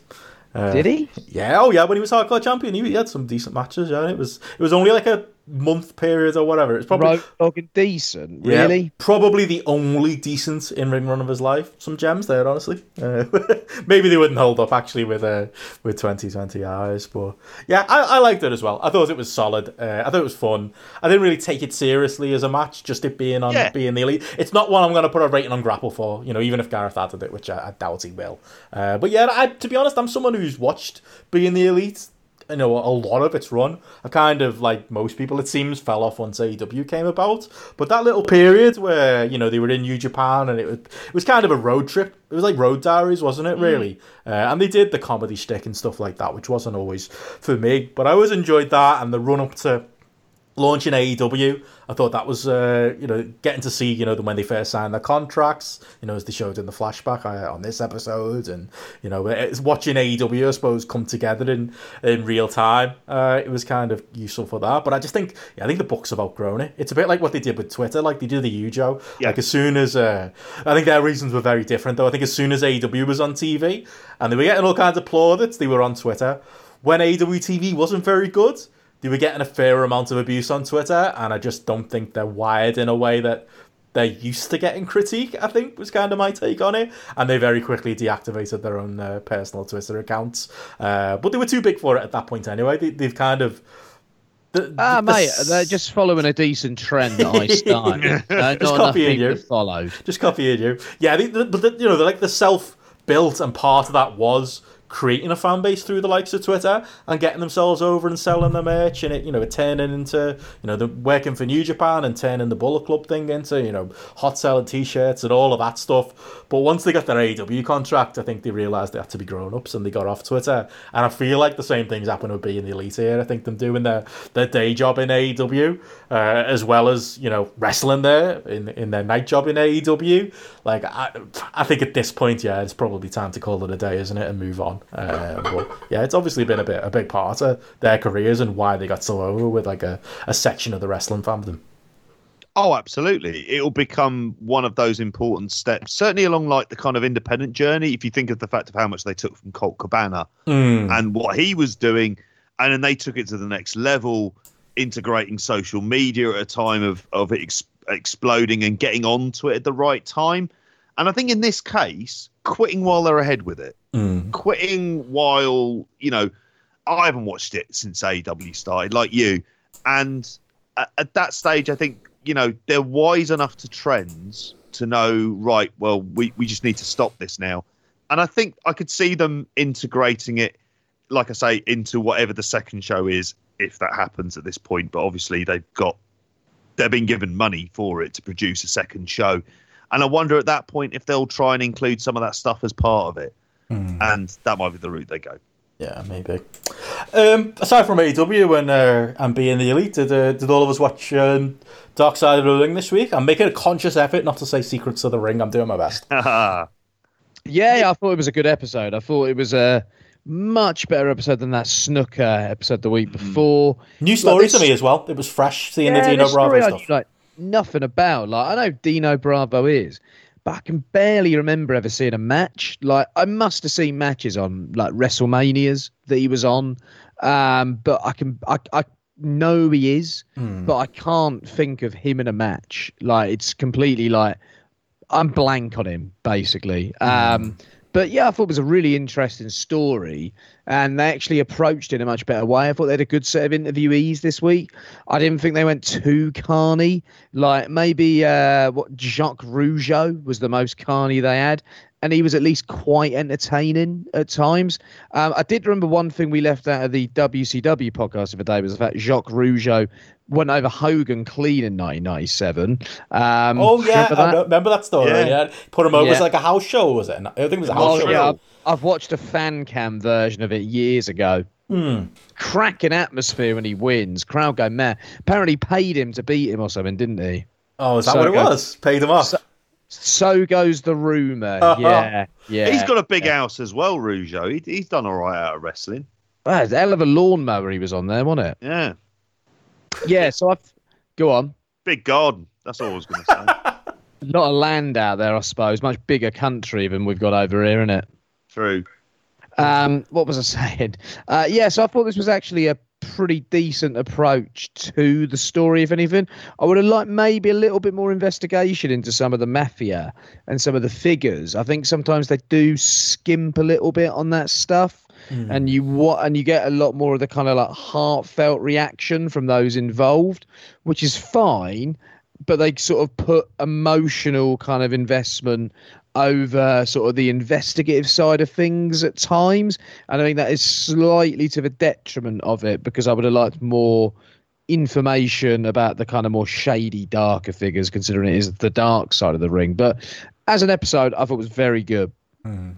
Yeah, I was a fan of it, and yeah, like, I, I hadn't re- I think I, obviously I must have realised, but you know the whole bleach bomb thing when he went to WWE, that is so Vince McMahon, isn't it? Taking like this, mm. you know, cultural star, this you know the Italian star you know Bravo, who's like you know he looks he looks every bit of like a like a Sopranos character, doesn't he? Like let's all be honest, like he he got a big pussy. He does. He's got a real, and he, he sounds like him. He just sounds like it as well. He's got that. He's got that, that accent, even though he's got like the the, the French uh, spin on it. Yeah, he does a whole lot like Pussy. That was kind of running through my mind as well. Uh, he's a as a character, yeah, it's just so odd that he got to do to be. And my only memory of him as a kid is him being like this bloated, bleach blonde, to me, just jobber that hung around with Jimmy Hart that was, you know, on more shows than I wanted him to be. Like, I didn't realize he stuck around right through to 92. I thought he was well gone by then. I just thought he was. To, be, to me as a kid, maybe I'm wrong, stinking up the undercards of like you know the '88 and '89 type shows. I didn't realize he was around uh, that. Uh, were you a Dino Bravo fan in real time, JP? Short answer, no. uh, re- really wasn't a fan. Um, he would appear on pay per view and occasionally on like superstars. I was never interested in him. Most of the matches, if I saw like any of them with many of those sort of superstars squash matches and stuff like that, I was like just, or was it Wrestling Challenge? I, I forget now at this point.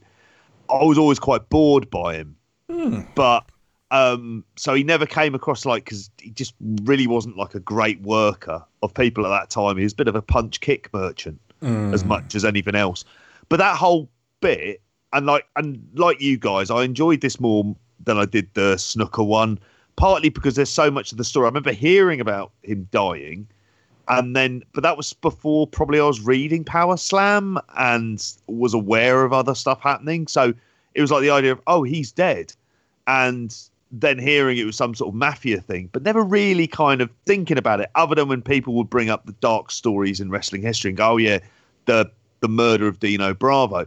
So this one was interesting in terms of what happened, um, and as opposed to a lot of the other ones, it was it was relatively low on the Carney stakes, wasn't it? Mm. Um, so it wasn't as bad. And having people like Pat LaPrade there, it gives it sort of a degree of credibility from a I'd like to see more of perspective. him. Yeah, Mm. because he gives a, when he was talking about him being a big star there, I was like, oh, okay, I kind of believe this, as opposed to his mate who lives next door. well, I'm like, yeah, all right. uh, and that's unfortunately how cynical I am over all, every any wrestler that talks on this. I'm like, are they bullshitting me? Apart from, I have to say Benoit, which is going to be the one that really ends up standing out of this whole series, um, and up beating the drum, uh, just simply because there's a there's it, it goes in, as in depth as I kind of want wanted this one to go, whilst at the same time not forgetting at all about the sort of humanity of it and the people that they interview are the people that you generally want to be speaking to about it, bar Dave Meltzer. Has anyone said why Rick Martel didn't do it? He just said he wouldn't, but didn't he? He just said he wasn't because they, they had like a clip, didn't they, from like a shoot interview Yeah. with him, Yeah. which was kind of odd. But I think he just refused. Uh, which, to be honest, given the subject matter, he's probably like he's in hiding now. Yeah. After they found that shoot interview footage where he kind of gave the game away about the whole cigarette smuggling operation and uh, and all that stuff. Uh, Well, it doesn't it end up like that bloke on the episode of Sopranos when Tony goes to the college with I, Meadow. I was about to say the same thing. comes across him. well, I was He's hanging out somewhere around Quebec. You know, I was thinking to myself, do you reckon uh, Dino Bravo was sat in his mate's toilet on the day of his uh, son's communion when he was the godfather, crying his eyes out, looking at his uh, wire that he was using to tap the old day, possibly? a la Big Pussy. Uh, to AJ's Holy Communion. You know about Catholic shit, JP. Oh, yeah, I know. Confirmation, one of them. What is it? I think it's confirmation he because communion he'd be too young. Right. Okay. Yeah. He's a teenager when he does it, isn't he? Yeah. so, yeah. yeah. This confirmation. I, I want to see a fictionalized series about Dino Bravo now, like done by David Chase. like that, that's all I want in life now. Uh, think of that I think it'd be more interesting in his wrestling career. Oh yeah, it'd be more interesting than the other rest. Like the, the Rock's got a TV show greenlit this week, hasn't he? About uh, Yeah. backyard wrestling with Issa Rae of uh, Insecure, which is a solid little uh, HBO show that I watch. Can't see that being as interesting as this story though.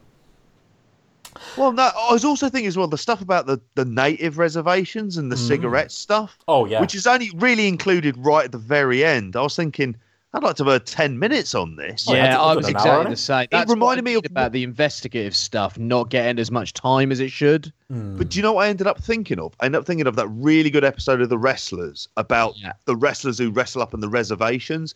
And it's not really a documentary about wrestling, as I think we said at the time. And it, it feels much more sort of looking at this community and the way that it survives and it exists. And the sort It's of like a sociological piece, Yeah, isn't it? that and the role of wrestling within that. And you kind of think at times there's if they ever want to go down that route, they can do that. But they love a bit of the tabloid. You know, they want Mm. It to is get very Jimmy Hart. It is, and they want to get Jimmy Hart on there, and it's very watchable. And this one's interesting simply because not many people know the story, which is unfortunately unlike the Snuka story, which a lot of Oh. us knew. Apparently, And you're um, just like, yeah, Beefcake and uh, was it Greg the Hammer Valentine were on the after show for that one. It was in the Observer this week, and apparently, uh, straight after the documentary we all watched, when it's very clear that Snuka killed that poor girl, they go to like the uh, the after show, and then to going going on about how what a great lad Snuka was, and how like he was one of the boys, and how he could never have done what they're saying he's done. oh, Why are they getting the boys I know. on these shows? Well, apparently they've cancelled them now. They're not doing any more of them for the rest of the series Why is that? because it Because was they're just- embarrassing. Yeah, because it was so embarrassing. Yeah, yeah. Apparently it was really, really bad. I've seen a couple of those, and they're not good because it is just like the one about the brawl for all, where they had um, uh, Bart Gunn and um, who else was on there? The Godfather was on. He was good for a laugh, and then Vince Russo comes on, and you're like, ah, for fuck's sakes, I just had to stop watching. He, he just does my head in. Bad man. Um, cool.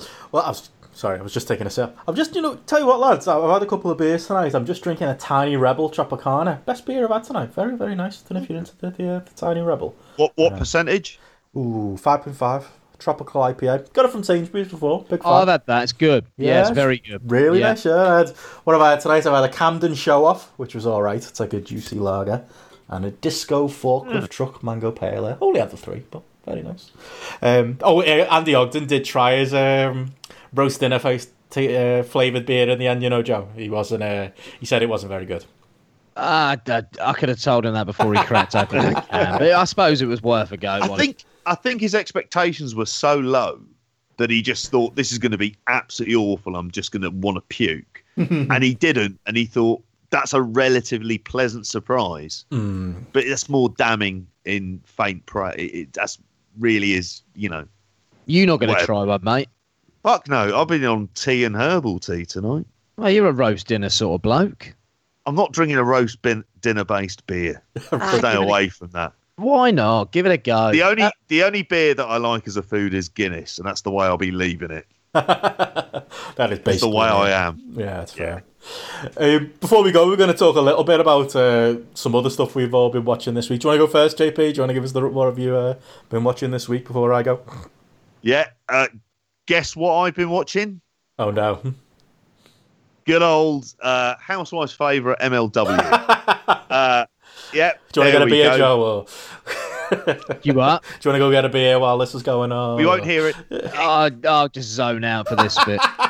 Well, there's only two matches on it. Oh, did you, one- did you rate one them of on those Grapple, under- JP? That's the important thing. I did rate them on Grapple, and you can see all the ratings I put on there on, on Grapple tonight. So for for AEW and for MLW, um, it's not good, and I think it's partly so that what they're doing is a super series, and they're having two matches on each week in this crowd in Tijuana, which was obviously filmed before the um, before any lockdown happened in Mexico. So they're really dragging it out. And one of the things, and you guys all know this, there's a lot of that AAA roster that is shit. And there's a lot of them all over this. And the first match, Averno versus Douglas James, was Averno in WWE? Or was there another Averno? Or I'm assuming that neither of you care. Dunno. Yeah, thought as much. All right. He had a match with this guy, Douglas James, who they've had around for a few weeks. who- I'm just going to go and get some meat out Yeah. across my barbecue tomorrow. I'll be back in a sec. Yeah, I'm here, JP. I'm listening. yeah, fair enough. And so are the I- people. I'm surprised he went as far as he did. this is always the straw that breaks the camel's back. Um, it was it was okay. It was fine. Douglas James is actually quite good as a lightweight wrestler who does um, sort of a combination of some good mat wrestling and some decent strikes. He's very young, but he looked like he was legit knocked out by a forearm from Averno. So the ref stopped the match. And that's one of the two matches on the card and you're like, right, okay, so not great at all. I think I went about one and a half because it just Averno was just shite. Another one of these kind of plump, uh, it's probably the right word, lucha guys who doesn't give a fuck and is reasonably uncooperative. Like one of those blokes. Then they had like a load of interviews which they've been filling out the show with. So had stuff with like Injustice. I know your favourite Jordan Oliver was on this as well. Big fan, JP. Uh, Yeah, oh yeah, yeah, I know. And then they've uh, Davey Boy Smith Jr. He's there. They've got Brian. There's been running angles with Brian Pillman Jr. They had a phone interview with Dan Lambert from American Top Team because Ki- King Mo is suspended for knocking out Killer Kross in a brawl. So because he's obviously on this show, so they they still they go on about that. They've got um they're bringing in Vikingo, who is arguably the best from AAA. Everyone expected AEW to, to sign him up, to snap him Yeah. up, just just based on the gifts that were trending, you know, for like about six months of him. Could be a visa issue. mm, maybe. Well, we, we, That- yeah, I suppose so. Yeah, it's a bit different with MLW doing actually doing shows in Mexico. If he's going backwards and forwards, that might be an issue as opposed to MLW, where he would only be going in for the one show a month, if anything, for that. But that, yeah, they're bringing him in, um, and that's really what it is. It's like there's a match at the start, there's a load of little skits, and then there's the end. And the skits themselves are generally fine. I could care less about Mance Warner. Um, they've done a good job building up at Alex Hammerstone, I think.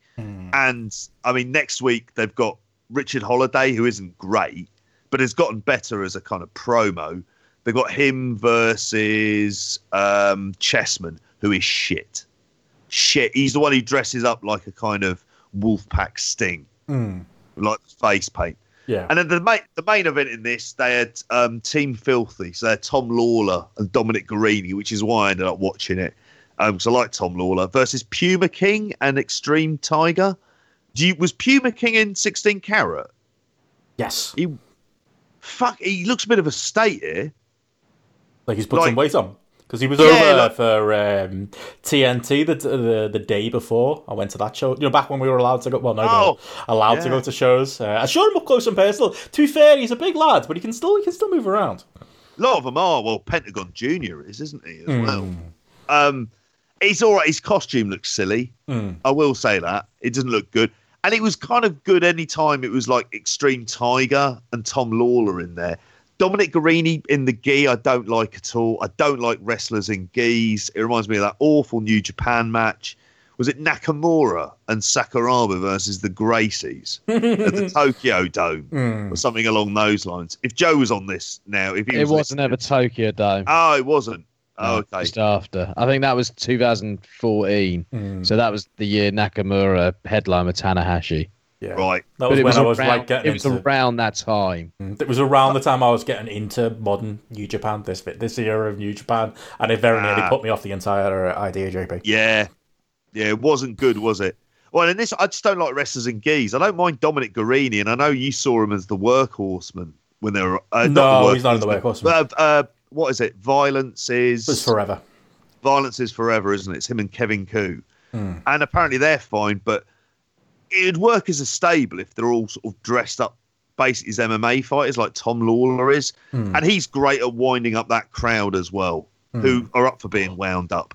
And so he's doing his usual stuff. They won, it was fine. Yeah, that's MLW. It went on for it a lot longer than I thought it was. Sorry, Joe. Gave him time to get the meat sorted. Exactly. Well, well, you were the one who spent your time watching it, mate. So, you know. Uh, I um, yeah, I think with MLW, I think it's interesting that they've still got this TV in the can. Like, when's it end? Like, how are they possibly? How are they? Po- them? I think it's actually just them who've still got stuff in the. T- I think even NXT I- UK's ran out of stuff at this point, I reckon they've got they could get another four weeks out of this. and they're putting retro stuff out as well, aren't they? I saw Court Bauer tweeting about that that they're putting out Yeah. the, uh, the, the NWA one. are doing that now as well, haven't they? They Hmm. put out some stuff because they remember NWA? Camille have a match. Yeah, Remember when we used to talk about NWA? Like fucking hell, like yeah. I know it's I know there's a pandemic going on, but when was the last time you heard someone serious, seriously talking about NWA?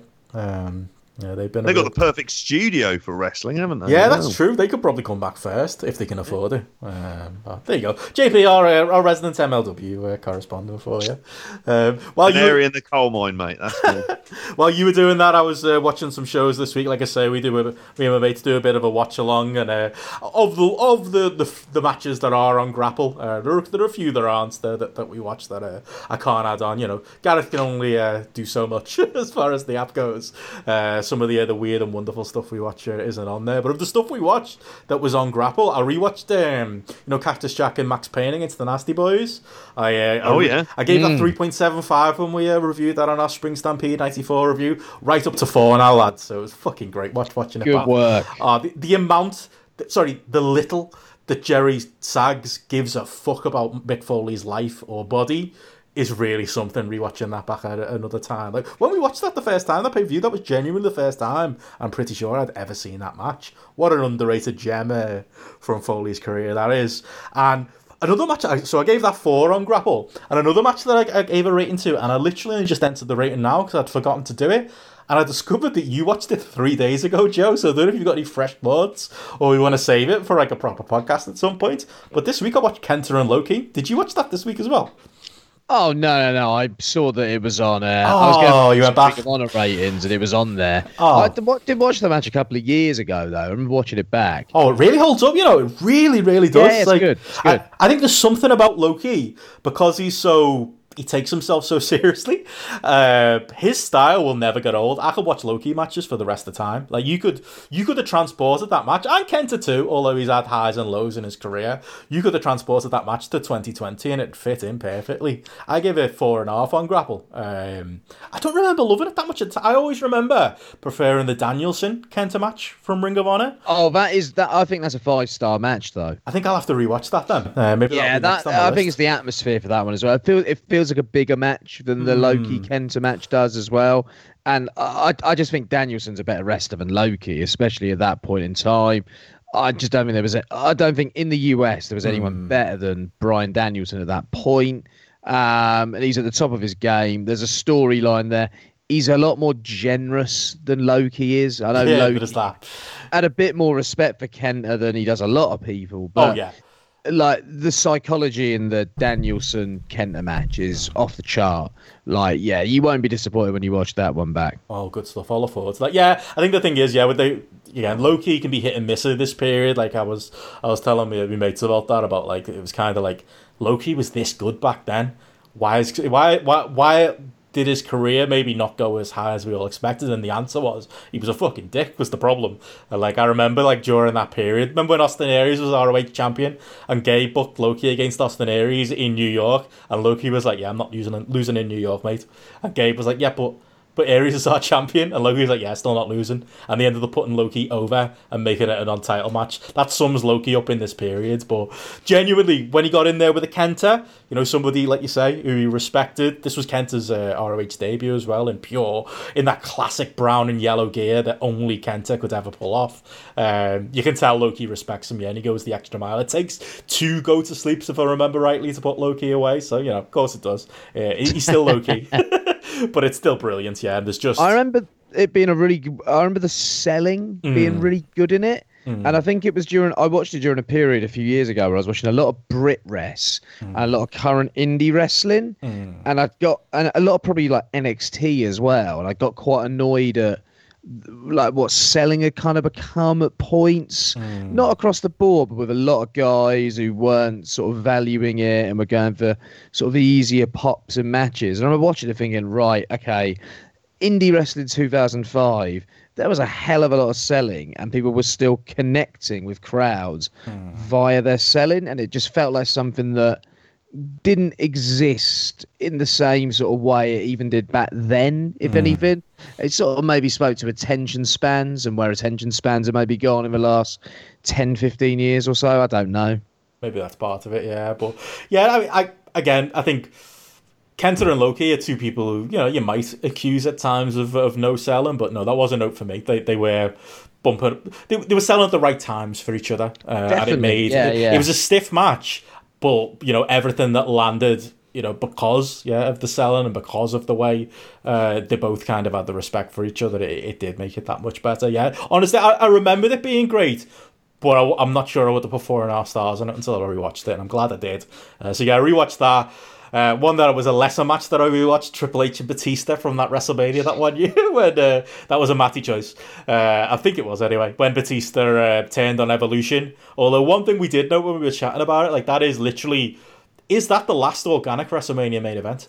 Because that was kind of our talking point. Because it was like Batista's turn on Evolution. That was a great story, and they went with Batista as this guy that was bubbling under as a heel that the fans were into. Don't get me wrong, the match wasn't great. It was a gentleman's three if I've ever seen one.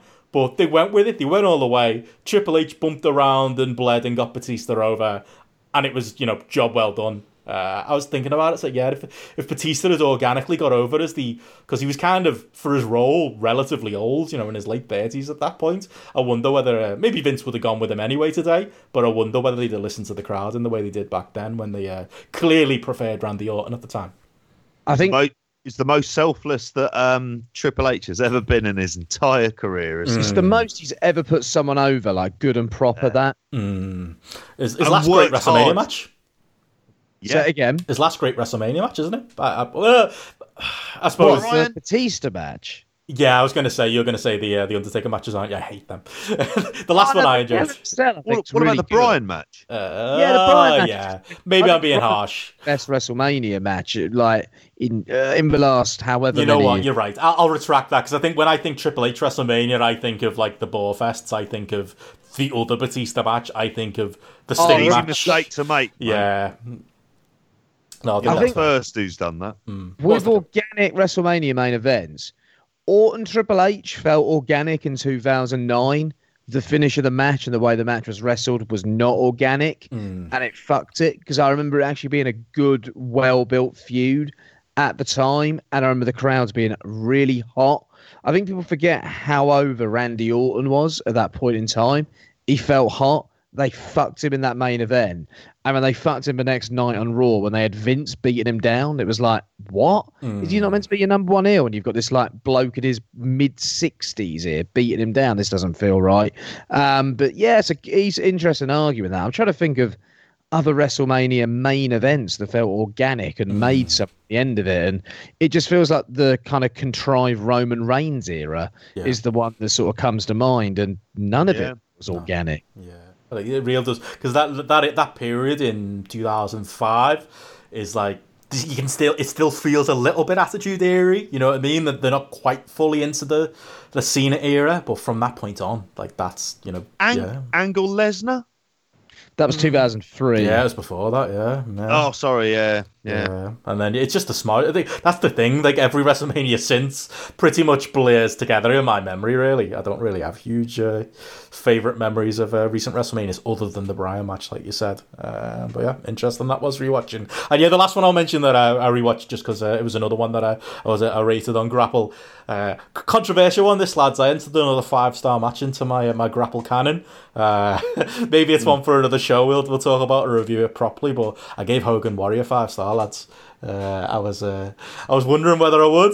Honestly, as put as well put together matches, Pat Patterson will always get the credit for that one. As far as I'm concerned, like, Bryce Remsburg in that Invisible Man match, Pat Patterson should be the third man on Grapple uh, as far as ratings go for that match. Genuinely, still a still a five star match. Uh, absolutely loved rewatching that one as well. A great trip down uh, memory lane, and yeah, work rate uh, enthusiasts might be uh, alarmed at me giving that one, but I'm telling you, it's the perfect WWE match. Two megastars at the time, well laid out. It's hokey in parts, but it's still an Ultimate Warrior match at the end of the day. I don't think WWE wrestling gets much, you know, very, you know, if we're talking WWE style wrestling, I think that match, even Hogan Rock, I think they're kind of the peaks of, you know, and, uh, you know, the Austin Rock matches as well, of like your sports entertainment style. I'll stand by that rating, but maybe that's a, a match that we can revisit at some point and, uh, and do a proper review. It's hard to believe Warrior and five stars, Hogan and five stars. Tough, The two of them together. Maybe there's a bit of nostalgia in there as well, JP, Yeah. but, you know, I, I love fair it. I do love it. I Uh, can remember it. I remember it the first time I saw it, and I absolutely loved it. Mm. And then realised very quickly afterwards that I hated both of them. Well, I couldn't work out why back then, but I just hated them. That's it. But yeah, that was fun too. So yeah, rated all those on Grapple, and obviously you can too. If you watch any uh, any retro stuff during all this downtime, then yeah, enter your ratings on Grapple. Garrett's uh, filled in uh, the blanks on a lot of stuff uh, since we did our WCW pay per view last week. There's uh, pretty, every WCW pay per view right through to 99, 2000, 2001 is uh, is on there now for rating. And yeah, you can go back and uh, rate classic WWF stuff and even classic Ring of Honor stuff like uh, Kenta Low Ki, like uh, like me and Joe did there too. Uh, but yeah, before we go, uh, anything else from you guys? Anything else you've watched? Anything else you want to mention before we uh, roll out of here? very quickly, you mentioned about Low Ki. One place he's behaved himself. MLW. Just and that is it. That's all on me. Last place he can work, JP. He's burnt. He's, him in Austin Aries, they've burnt every other bridge. There's nowhere left to go. That's it. Behave, NWA for Low Ki. Oh, that'll be next though. I can't see that the stylistic fit isn't quite there. I reckon he'll get a little AEW run and he'll be there for a month and he'll piss everyone off and then he'll get sacked because he wants to beat everybody. That's just Low Ki's story. Look, I wish I wish more of these fucking beta WWE wrestlers who are happy to go to TV tapings every week and risk their lives and not speak up. I wish some of them had some of Low Ki's attitude and took themselves a bit more seriously and protected themselves a bit more. I reckon we'd have more stars in modern wrestling if that was the case. But anyway. What? Because then you wouldn't have a load of people who stay in line, and then you wouldn't be able to sack everyone, would you? Exactly, exactly. We need more Low Kis in the world, is, uh, is what I'm saying. Maybe not more Austin Aries, but I'll leave it at that. Uh, but yeah, that's pretty much it for the uh, the end of the show. Then, in that case, uh, obviously follow JP as usual on Twitter at JPJP. Follow me at Benson Richard E, and also follow the Grapple app at Grapple app. And uh, yeah, if you haven't listened already, we did our WCW Bash at the Beach 1997 review uh, midweek, which was a whole lot of fun with uh, with Martin Bushby. Oh. Keep an eye uh, on things as we'll be uh, revisiting some more uh, 90s stuff coming coming up. So yeah, keep an eye out. But other than that, we'll be back with a hopefully a regular spotlight if Vince McMahon continues to uh, to go insane, and we have uh, plenty of news to talk about again next Saturday. But uh, sorry, next Monday. But I'm sure we'll uh, we'll find stuff. But until then, we'll see you again soon. Bye. There ya.